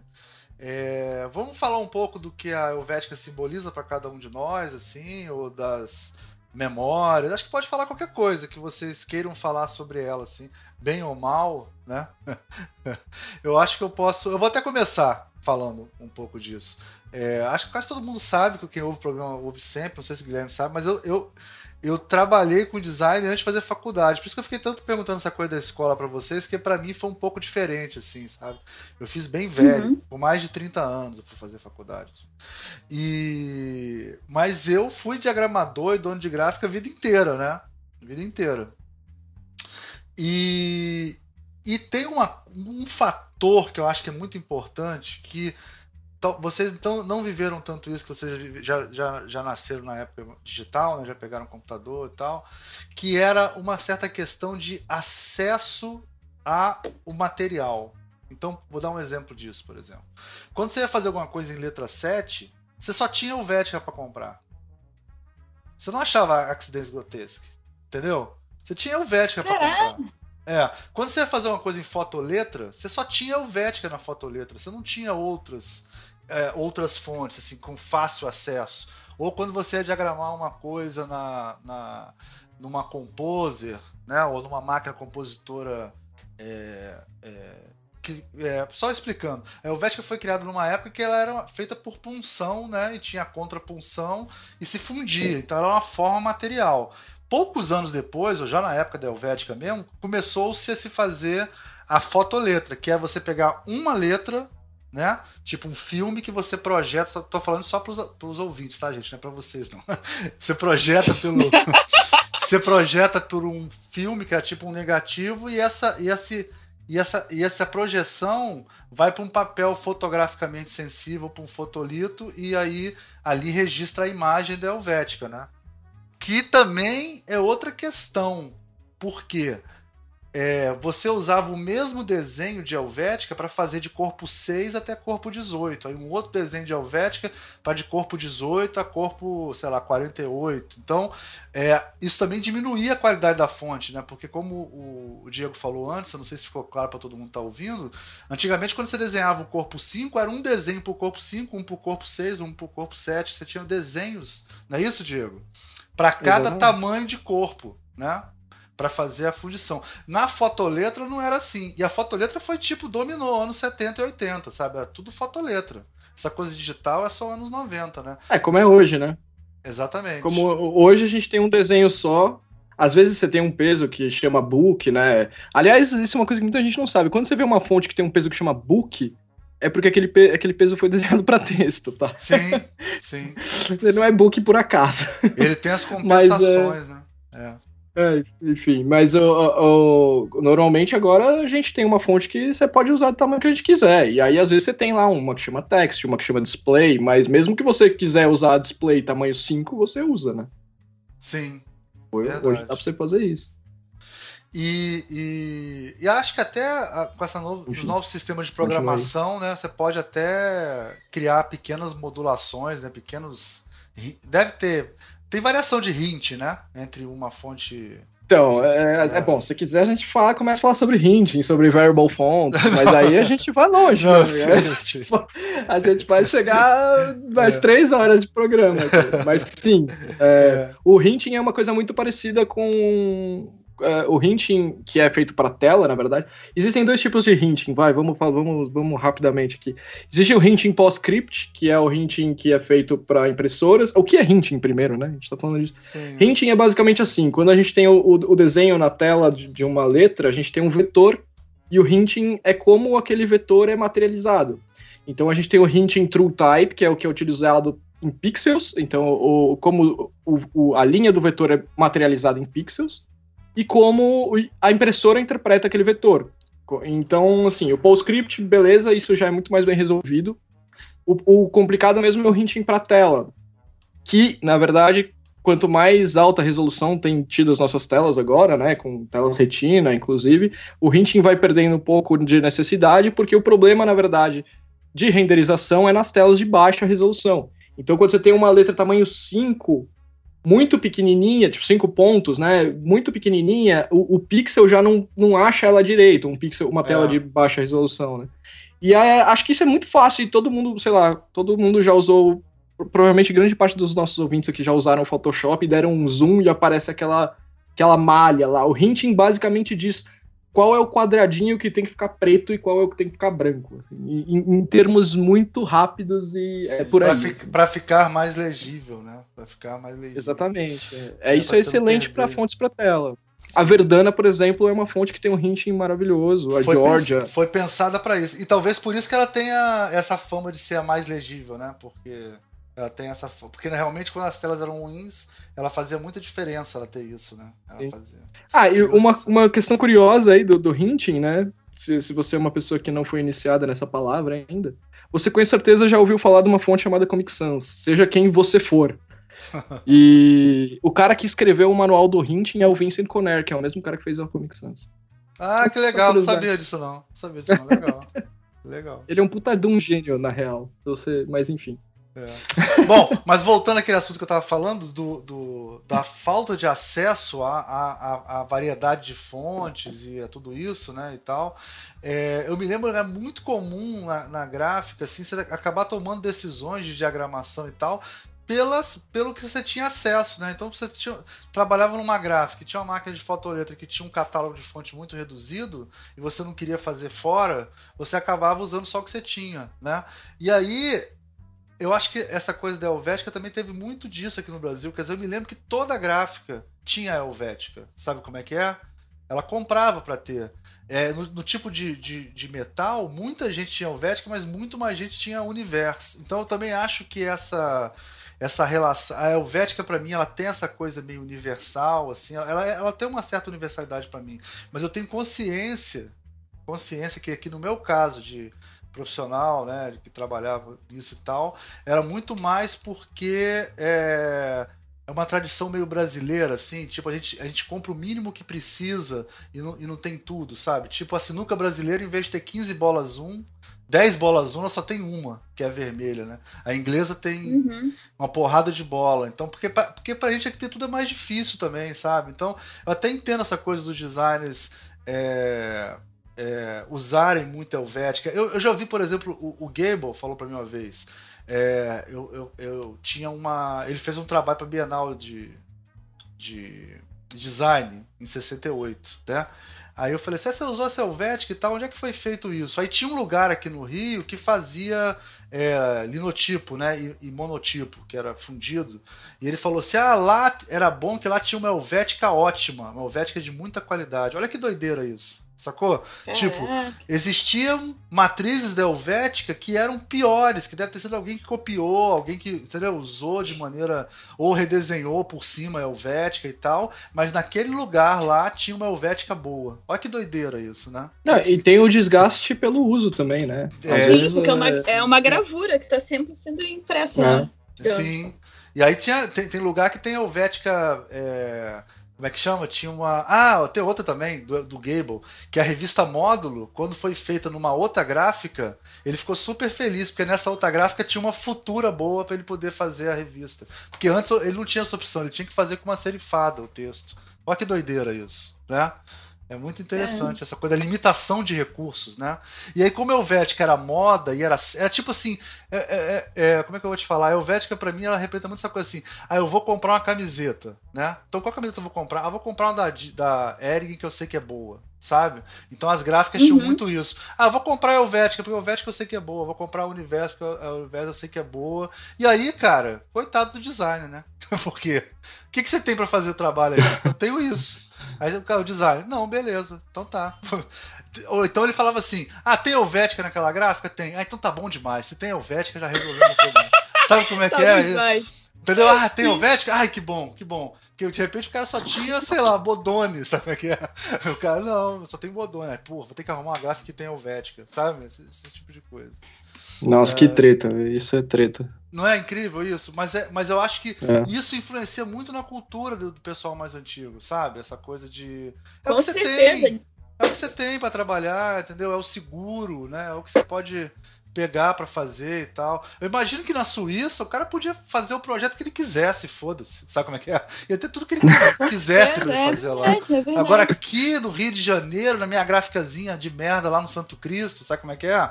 Porra, você vai trabalhar com o que você tem, né, cara? Você não vai ter essa essa disponibilidade de material, assim, sabe?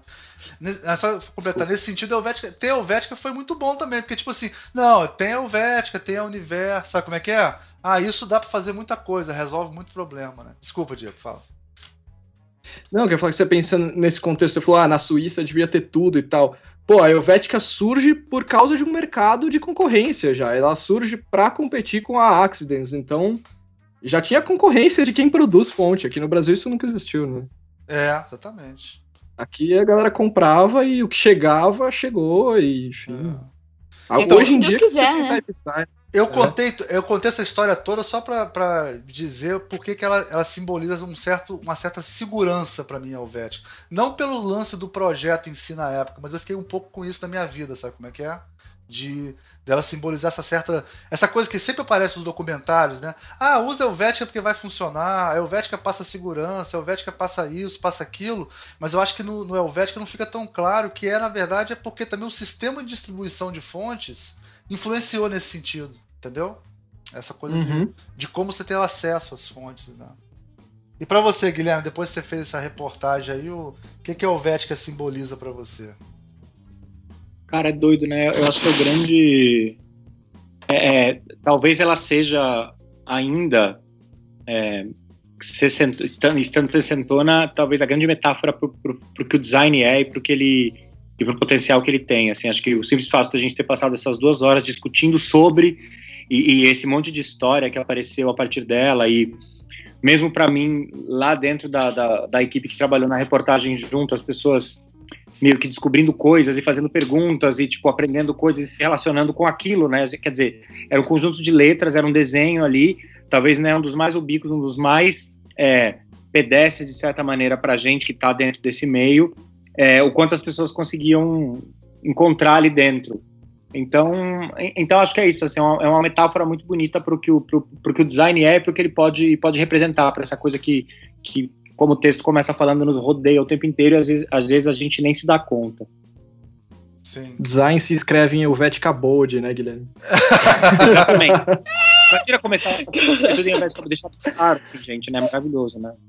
Uh, a gente vai ter, que, vai ter que decidir se vai ser caixa alta ou baixa, né? Dependendo do Fala Cara, aí. D alto, o resto baixa. Alto e baixo. é, é, isso que eu vou falar. DSGN. aí sim. Uh, e para você, Paula, fala um pouco aí. Você tem um projeto com a Helvética, né? Tenho. É, é porque também. É, não sei o, o quão isso vai mexer com vocês, mas, tipo, o modernismo funkeiro serve para eu também passar a mão na bunda do design, assim, sabe? Tipo, porque às vezes eu acho que o design se leva muito a sério, principalmente quando, assim, esses caras que defendem, defendem muito a Helvética, tipo, cara, calma, é, tipo, é só uma letra bonita, sabe? Para mim, às vezes, a Helvética ela é uma seriedade posta muito além do que deveria. Quando, né, assim, não, não precisa desse embate todo. Quando a Paula Chá fala que ela levou a guerra pro Vietnã, eu acho que é um pouco desse sentimento, assim. Sim. É, É, vo- você usa, você subverte a Helvética, na verdade, né? Você tá fazendo uma É. subversão, né? É. Exatamente, até pra gente conseguir é, entender o, o- que, que o design também pode ser o humor de não levar o design a sério, né? Sim. É, Helvética pra mim também é de certa forma um perfume Chanel que o, o Guilherme não falou Chanel, mas eu sempre penso no perfume Chanel que a Marilyn usava, que tipo, cara, eu acho muito maneiro, mas aí todo mundo fala assim, ai, é meio coisa de vó, né? Eu fico, putz, é, mas é legal, entendeu? Você É é, um- um doce, mas é sentimento- legal. É, pois é. E, e hoje eu acho que não é tão forte esse sentimento em todo mundo. Mas eu me pergunto, daqui a mais, sei lá, duas décadas de internet, como a Helvética pode ficar super datada, assim. Porque a gente é, ainda não sabe direito lidar com as coisas que têm vindo pro design através da internet, assim. E daqui a 20 anos eu nem consigo mensurar o que vai ser o design por causa dessa, desse caldeirão de coisas acontecendo, assim, no meio virtual. É, o que eu falei dos alunos não terem mais aquele. Tipo, a gente ouvia muito, ah, não, Helvética, essa que a gente ficava, ah, que maneira Helvética? Aí escrevia no MSN. KKKKK, em comicções, assim. Isso é muito forte, assim, nas novas gerações, sabe? Eu falando com os calouros, eles não entendem o peso que, tipo, você falando da, da história das gráficas, das impressão, da impressão e tal, o você Almir, as pessoas mais novas não têm a mínima noção disso. E até por certa parte isso é bom também, sabe? É, Porque eles e, acabam Na verdade, talvez nem precise, né? é, exatamente, exatamente. Tipo, eu que, sou, eu que sou mais nova, eu não peguei isso, nada do que você falou. Mas eu comprava letra 7 porque eu usava no sketchbook, assim, né? Pra compor o desenho. E, Pô, eu- nossa, eu tenho um letra 7 enquadrado que eu deixava na, na- na sala da minha casa. pois é, não, hoje eu olho assim e falo, ai, que maneiro, mas eu não, eu não É consigo outra mensurar relação, o, né? o rolê que era imprimir algo. Não consigo, eu só dou, eu só dou Então, Ctrl P, é- a minha vida inteira foi Ctrl P. Exatamente. E a, a viagem é o seguinte: você ia comprar uma letra 7. Você ia se arriscar em comprar uma fonte nova pra ver como é que funciona, ou você vai comprar a Helvética que já sabia como é que funcionava? Entendeu o que eu tô falando? Isso? É uma doideira, né, Sim. cara? Sim, É uma sim. doideira. Muito doido isso. Mas eu acho, ô Paulo, isso que você falou é muito legal, porque é o seguinte: é, essa coisa do contra, né? Tipo assim. é, Hoje em dia, não usar a Helvética é ser do contra, talvez. Eu não, eu não tenho muita noção, porque eu, eu vivi uma época, acho que o Diego também viveu, da Helvética ser do contra nos anos 90, né? Tipo pós-moderno, assim, né? Então eu era apaixonado por pós-modernismo, David Castro era o meu herói, sabe como é que é? E aí eu reneguei tudo de, de, de Helvética que eu podia renegar nos anos 90. Aí parece que voltou a Helvética de novo, e hoje em dia, de novo, já é. Ser do contra é ser contra a Helvética. É uma doideira essa parada, né? Muito, muito louco. Pode ser que volte de novo a ser do contra usar a Helvética, né? Não sei. Al- Pode ser. Almir, Sim. nos anos 90 eu tava assistindo Cavaleiros do Zodíaco na Foi manchete, mal, cara. foi Eu não mal. é. Eu sou um pouco mais novo. Eu sou muito Foi velho. mal, foi Foi mal, foi mal, eu sou muito velho. Cara. Foi mal, eu sou muito velho. Vocês não- fazem ideia de como os anos 90 foi ontem pra mim, cara. Vocês não fazem ideia. Inclusive, eu também assistia Cavaleiro do Zodíaco velho, viu? Com 20 e poucos anos. E eu sabia fazer, eu sabia fazer as posições todas, aquele catar pra virar, eu sabia tudo. Não, cara, eu tô brincando. Eu estu- eu- os anos 90, pra mim. é- Cara, eu acho que na faculdade, os anos 90 é muito a alegria da galera, assim, né, cara? Principalmente eu estudei numa faculdade que tinha uma raiz modernista bem forte, assim. Tipo, eu tinha professores que tinham sido alunos do Bonner e contavam as histórias, que ele desenhava na lousa com as duas mãos ao mesmo tempo. E, sei lá, várias lendas e tal. Mas é. Então quebrar tudo aquilo era bonito. Assim, o David Carson é o herói de todo estudante de faculdade, né? É. E aí depois você vê que, meu, o David Carson tá, era legal, porque ele quebrou um monte de paradigmas ali, mas hoje em dia. Quebrou paradigmas, não pode falar aqui, né? É, não, se pode. Mas tudo certo. bem, você pode. O Ricardo que não pode falar. O Ricardo não sabe usar direito. Enfim, é, ele- ele quebrou várias regras, né? Então, e, e aí, só que, tipo, pô, vale a pena você fazer o que ele fez na Reagan hoje? Cara, não, eu não acho que vale a pena, mas foi importante ter feito nos anos 90. né? E pra você, o que que simboliza a Helvética aí, pra gente... Cara, a Helvética pra mim simboliza história, cara. Eu acho que a Helvética é uma história a ser estudada, a ser refletida, mas eu, por opção, não uso Helvética. Eu costumo dizer, na verdade, que assim, eu, eu gosto de usar tipos de pessoas que estão vivas. Eu começo por aí, né? É, pra poder reclamar com o cara, né? É, eu poder, eu poder reclamar com o cara ou pelo menos dar dinheiro pro cara e não pra família do, do cara, né? Então, é, a Helvética ainda, se você entrar no MyFonts lá, ela é best-seller, cara. A Helvética deve gerar um dinheiro, assim, absurdo há Caríssimo, né? 50 anos.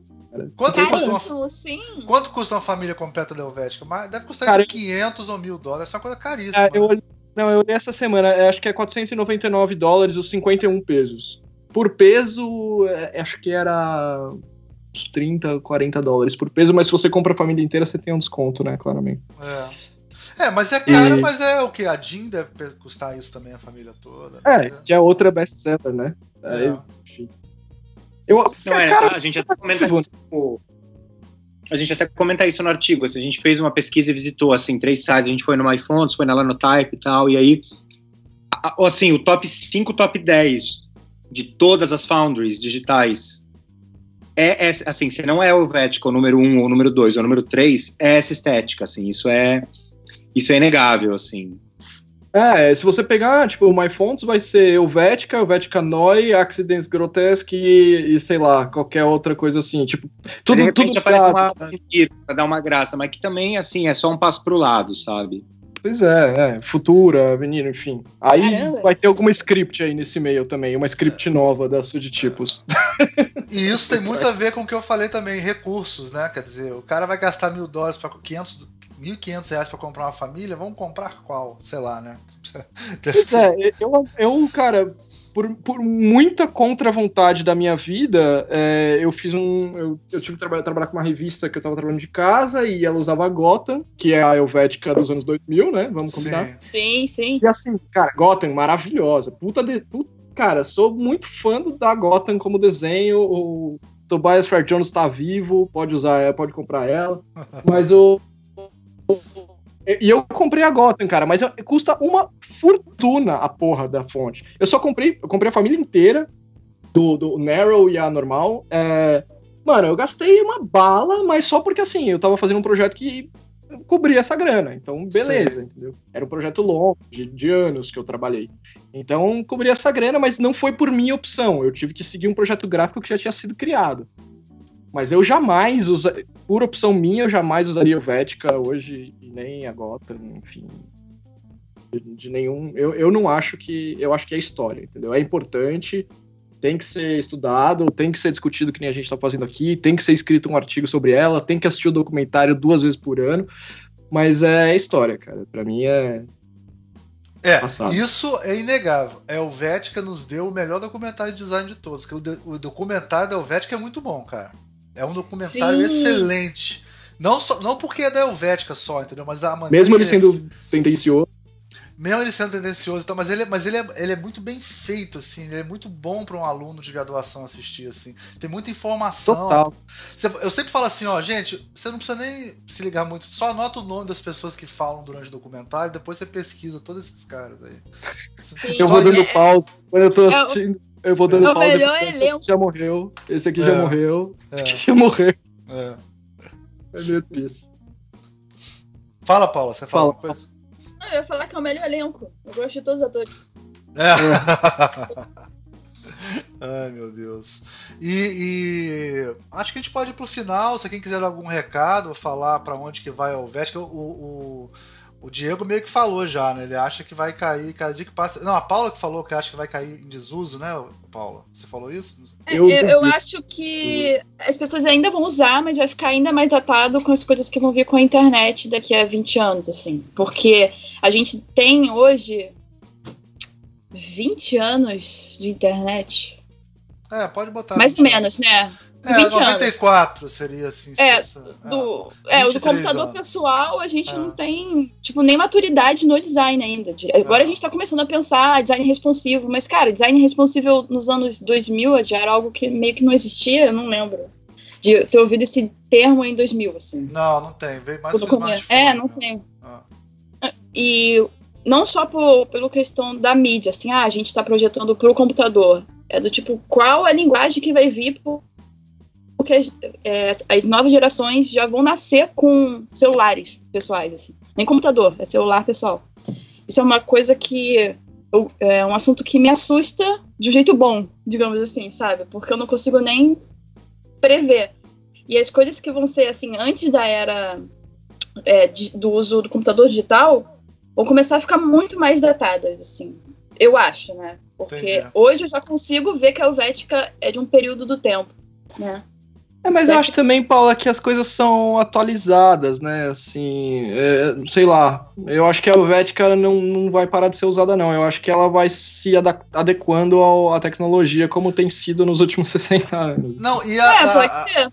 A tela retina deu uma sobrevida, né? Porque a tela retina dá pra você usar uma Helvética Ultra Mega Blaster Light, né? Tipo a Apple Sim, fez. E fica Não, e- elegante, né? É, né? A, a Apple fez a própria Helvética agora, né? A, Apple- tem a São Francisco, que é a fonte da, da Apple, que é a Helvética deles. Eles pegaram a Helvética, mudaram um pouquinho e fiz, chamaram de São Francisco. Aprenderam Não, com e a também tem tem uma coisa que é os UX designers, eles pegam de todos os modernismos pra, tipo, eles estão fazendo o que o Joseph Miller Brockman fez no papel e tentando colocar na Sim. tela. Tá nessa fase, Mas, assim, é verdade. É, mas assim, eu não tô falando desses caras, eu tô falando, tipo, o que que vai ser, tipo, do C-Punk daqui a 20 anos, entendeu? Eu, eu não, não faço ideia, assim.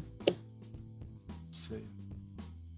E o, o Guilherme, você, pra, já que você é o, é o porta-voz da Helvética da última semana, Tra- Traga, aos jovens essa, essa mensagem. você, Cara, é, você sei. eu- espera fazer a reportagem de 100 anos da Helvética? Minha pergunta pra você é. Imagina só, bom, não sei se eu vou estar vivo até lá, né? Mas é. Cara, eu, eu, eu sinto que Helvética é meio como o, o- o- É um pouco essa coisa que o Diego ficou batendo na tecla da, da, da questão da história, assim. Eu acho que, da mesma maneira que, sei lá, Beatles, a- a- a- as novas gerações sempre vão redescobrir ela de algum jeito. E cada, cada ano mais que passar, eu acho mais ela vai ficar cristalizada um pouco nessa ideia nas ideias todas que ela representa, que a gente discutiu aqui, toda vez que você quiser falar sobre essas ideias, você vai falar sobre ela, assim. Se você quiser falar de neutralidade, de ordem, de regularidade, se você quiser dar um perfume década de 70 para as coisas, se você quiser aludir Sim. a essa revolução né, da, da, da tecnologia encontrando design, né? Sempre que você, ou se você quiser passar a mão na bunda do design, assim, sempre que você quiser fazer uma dessas coisas, ela vai estar lá na tua gavetinha digital para você abrir e usar, sabe? Legal, verdade. Eu, eu tô, sabe o que você tava falando? Eu tava imaginando assim, caralho, será que vai entrar algum design antigo de esculachar esse podcast, cara? Eu tô me sentindo um pouco como você agora, Guilherme. Tá vendo só? É, agora, agora Cara, é, eu, eu tô só. Não, eu que falei que caguei a regra, aquela regra no começo das histórias, cara. Eu tô cagando de Tá medo de ter bem, falado alguma coisa Não, errada. gente, gente, eu tô aqui preparada pros réplies. Eu tô aqui. Olha só, Mas- eu vou, de- mas- eu vou deixar um desafio comentar. aqui, inclusive. Eu vou deixar um desafio aqui. Se alguém não concorda com uma coisa que a gente falou, a gente faz um segundo programa, sabe como é que é?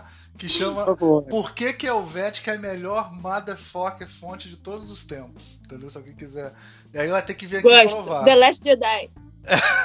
A última fonte necessária no mundo. Entendeu? É, aí, você- aí você Não, tem que os chamar alguém. créditos do, do 50 mundo vão ser, vão ser compostos com ética, né? Vai Você dar tudo compra- certo. É. É que- no Brasil não tem nenhum máximo Vinelli, né? Pra encher nosso saco, né? Até tem, mas o cara Pois não deve é, usar. não. É. Os daqui não devem nem usar a internet, sei lá. Deve, E ligar deve ser, computador. deve ser igual o Máximo Vinelli. É, tem um negócio chamado internet que o pessoal usa, né? Que é famoso aí. Diz que é bom, né? Ah, é. Ai, vamos para consideração. É, é, agradecimento, jabá, alguém quer falar alguma coisa de projeto? Paula, como é que tá o, o Ladies and Wines? Ah, é. Então, é, eu sou uma das organizadoras do Ladies Wine Design do Rio. É um projeto que começou em Nova York por causa da Jessica Walsh. E porque ela viu que ela estava meio que sozinha no mercado para falar sobre questões da mulher no meio criativo. E aí ela começou essa série de encontros com 10 mulheres, cada mês tem um, um tema. E isso já tem uns dois anos, e de lá para cá foi esse encontro passou a acontecer em 100 cidades, tipo, adaptado para o que os organizadores querem.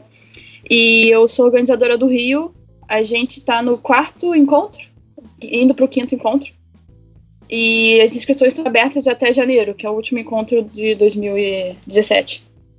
Ah, A gente tem temas desde, tipo, vai ter um que vai ser porradeiro, que vai ser só mercado de trabalho. Esse deve, deve ter muita, muita, muito, assim, vai, as meninas vão estar em fúria.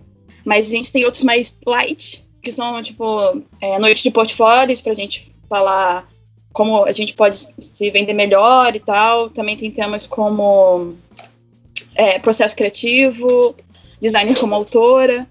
E a gente está sempre post- fazendo uma é, reportagem, hã? tanto escrita quanto com fotos, e que a gente coloca sempre na página do Ladies Wine Design Rio, que é LWD Rio. Legal, a gente coloca o link depois. Ih, E, e, Diego, e aí, como é que estão os, os, os próximos lançamentos aí? Fora o Entre Letras, o que, que mais a gente tem aí? Tem o Entre Letras, que saiu essa semana. Esse, esse programa vai sair daqui a uns 15 dias, né? Então. que Então, bom, foi o Thiago Reginato, foi o que saiu antes da gente gravar, saiu Sim. agora essa semana. A gente nem, nem, nem divulguei ainda, vou deixar pra segunda-feira, pra vocês saberem, a gente tá gravando no feriado aqui, Ah, dia 12, dia das crianças. É, enfim.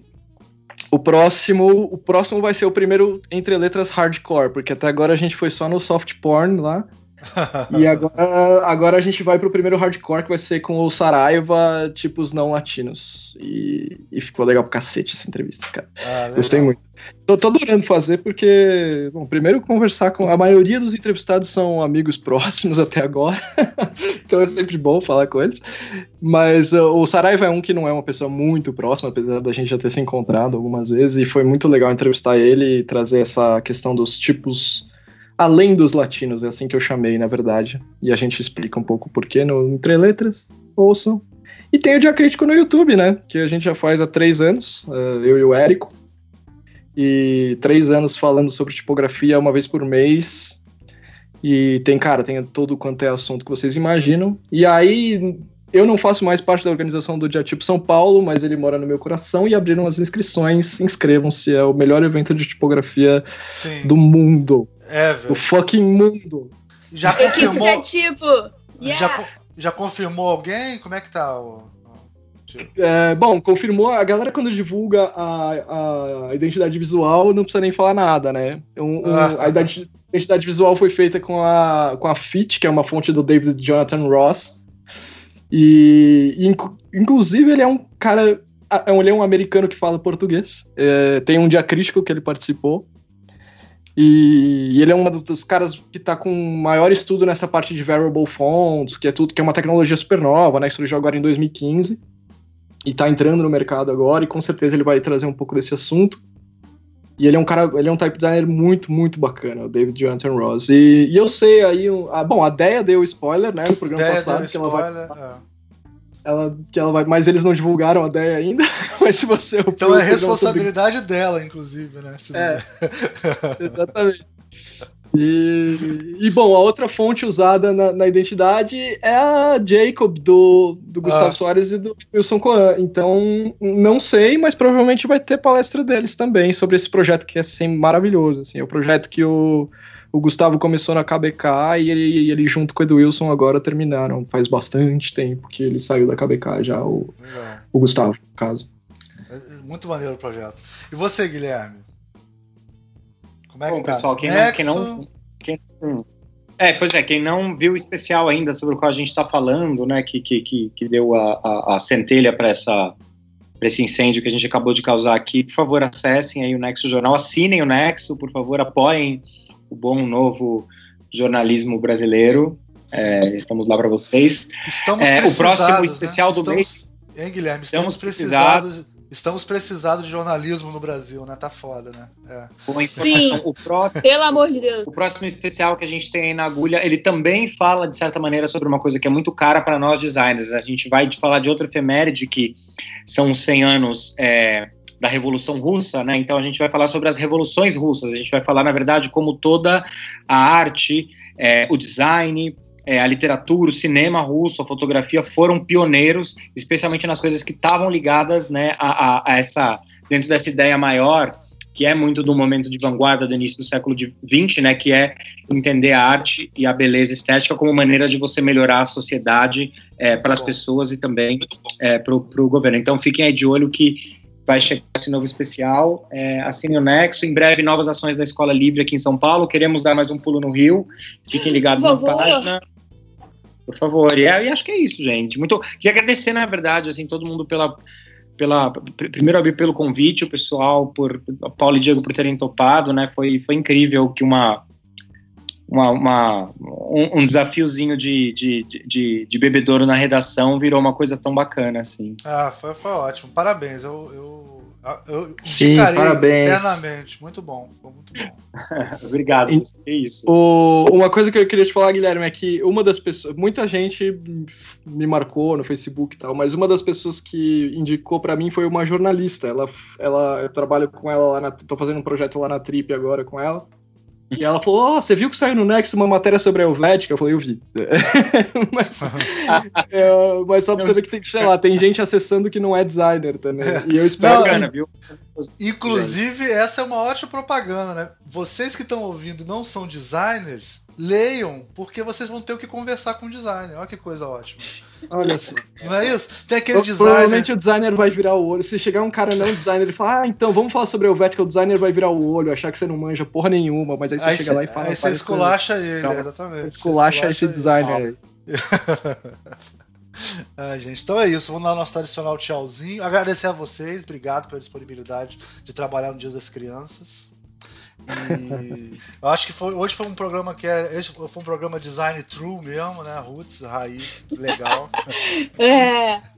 É, vamos fazer outros então. o Guilherme agora você sabe que é um pacto de sangue, né, cara? Depois que você vem numa vez, tem que vir sempre, viu?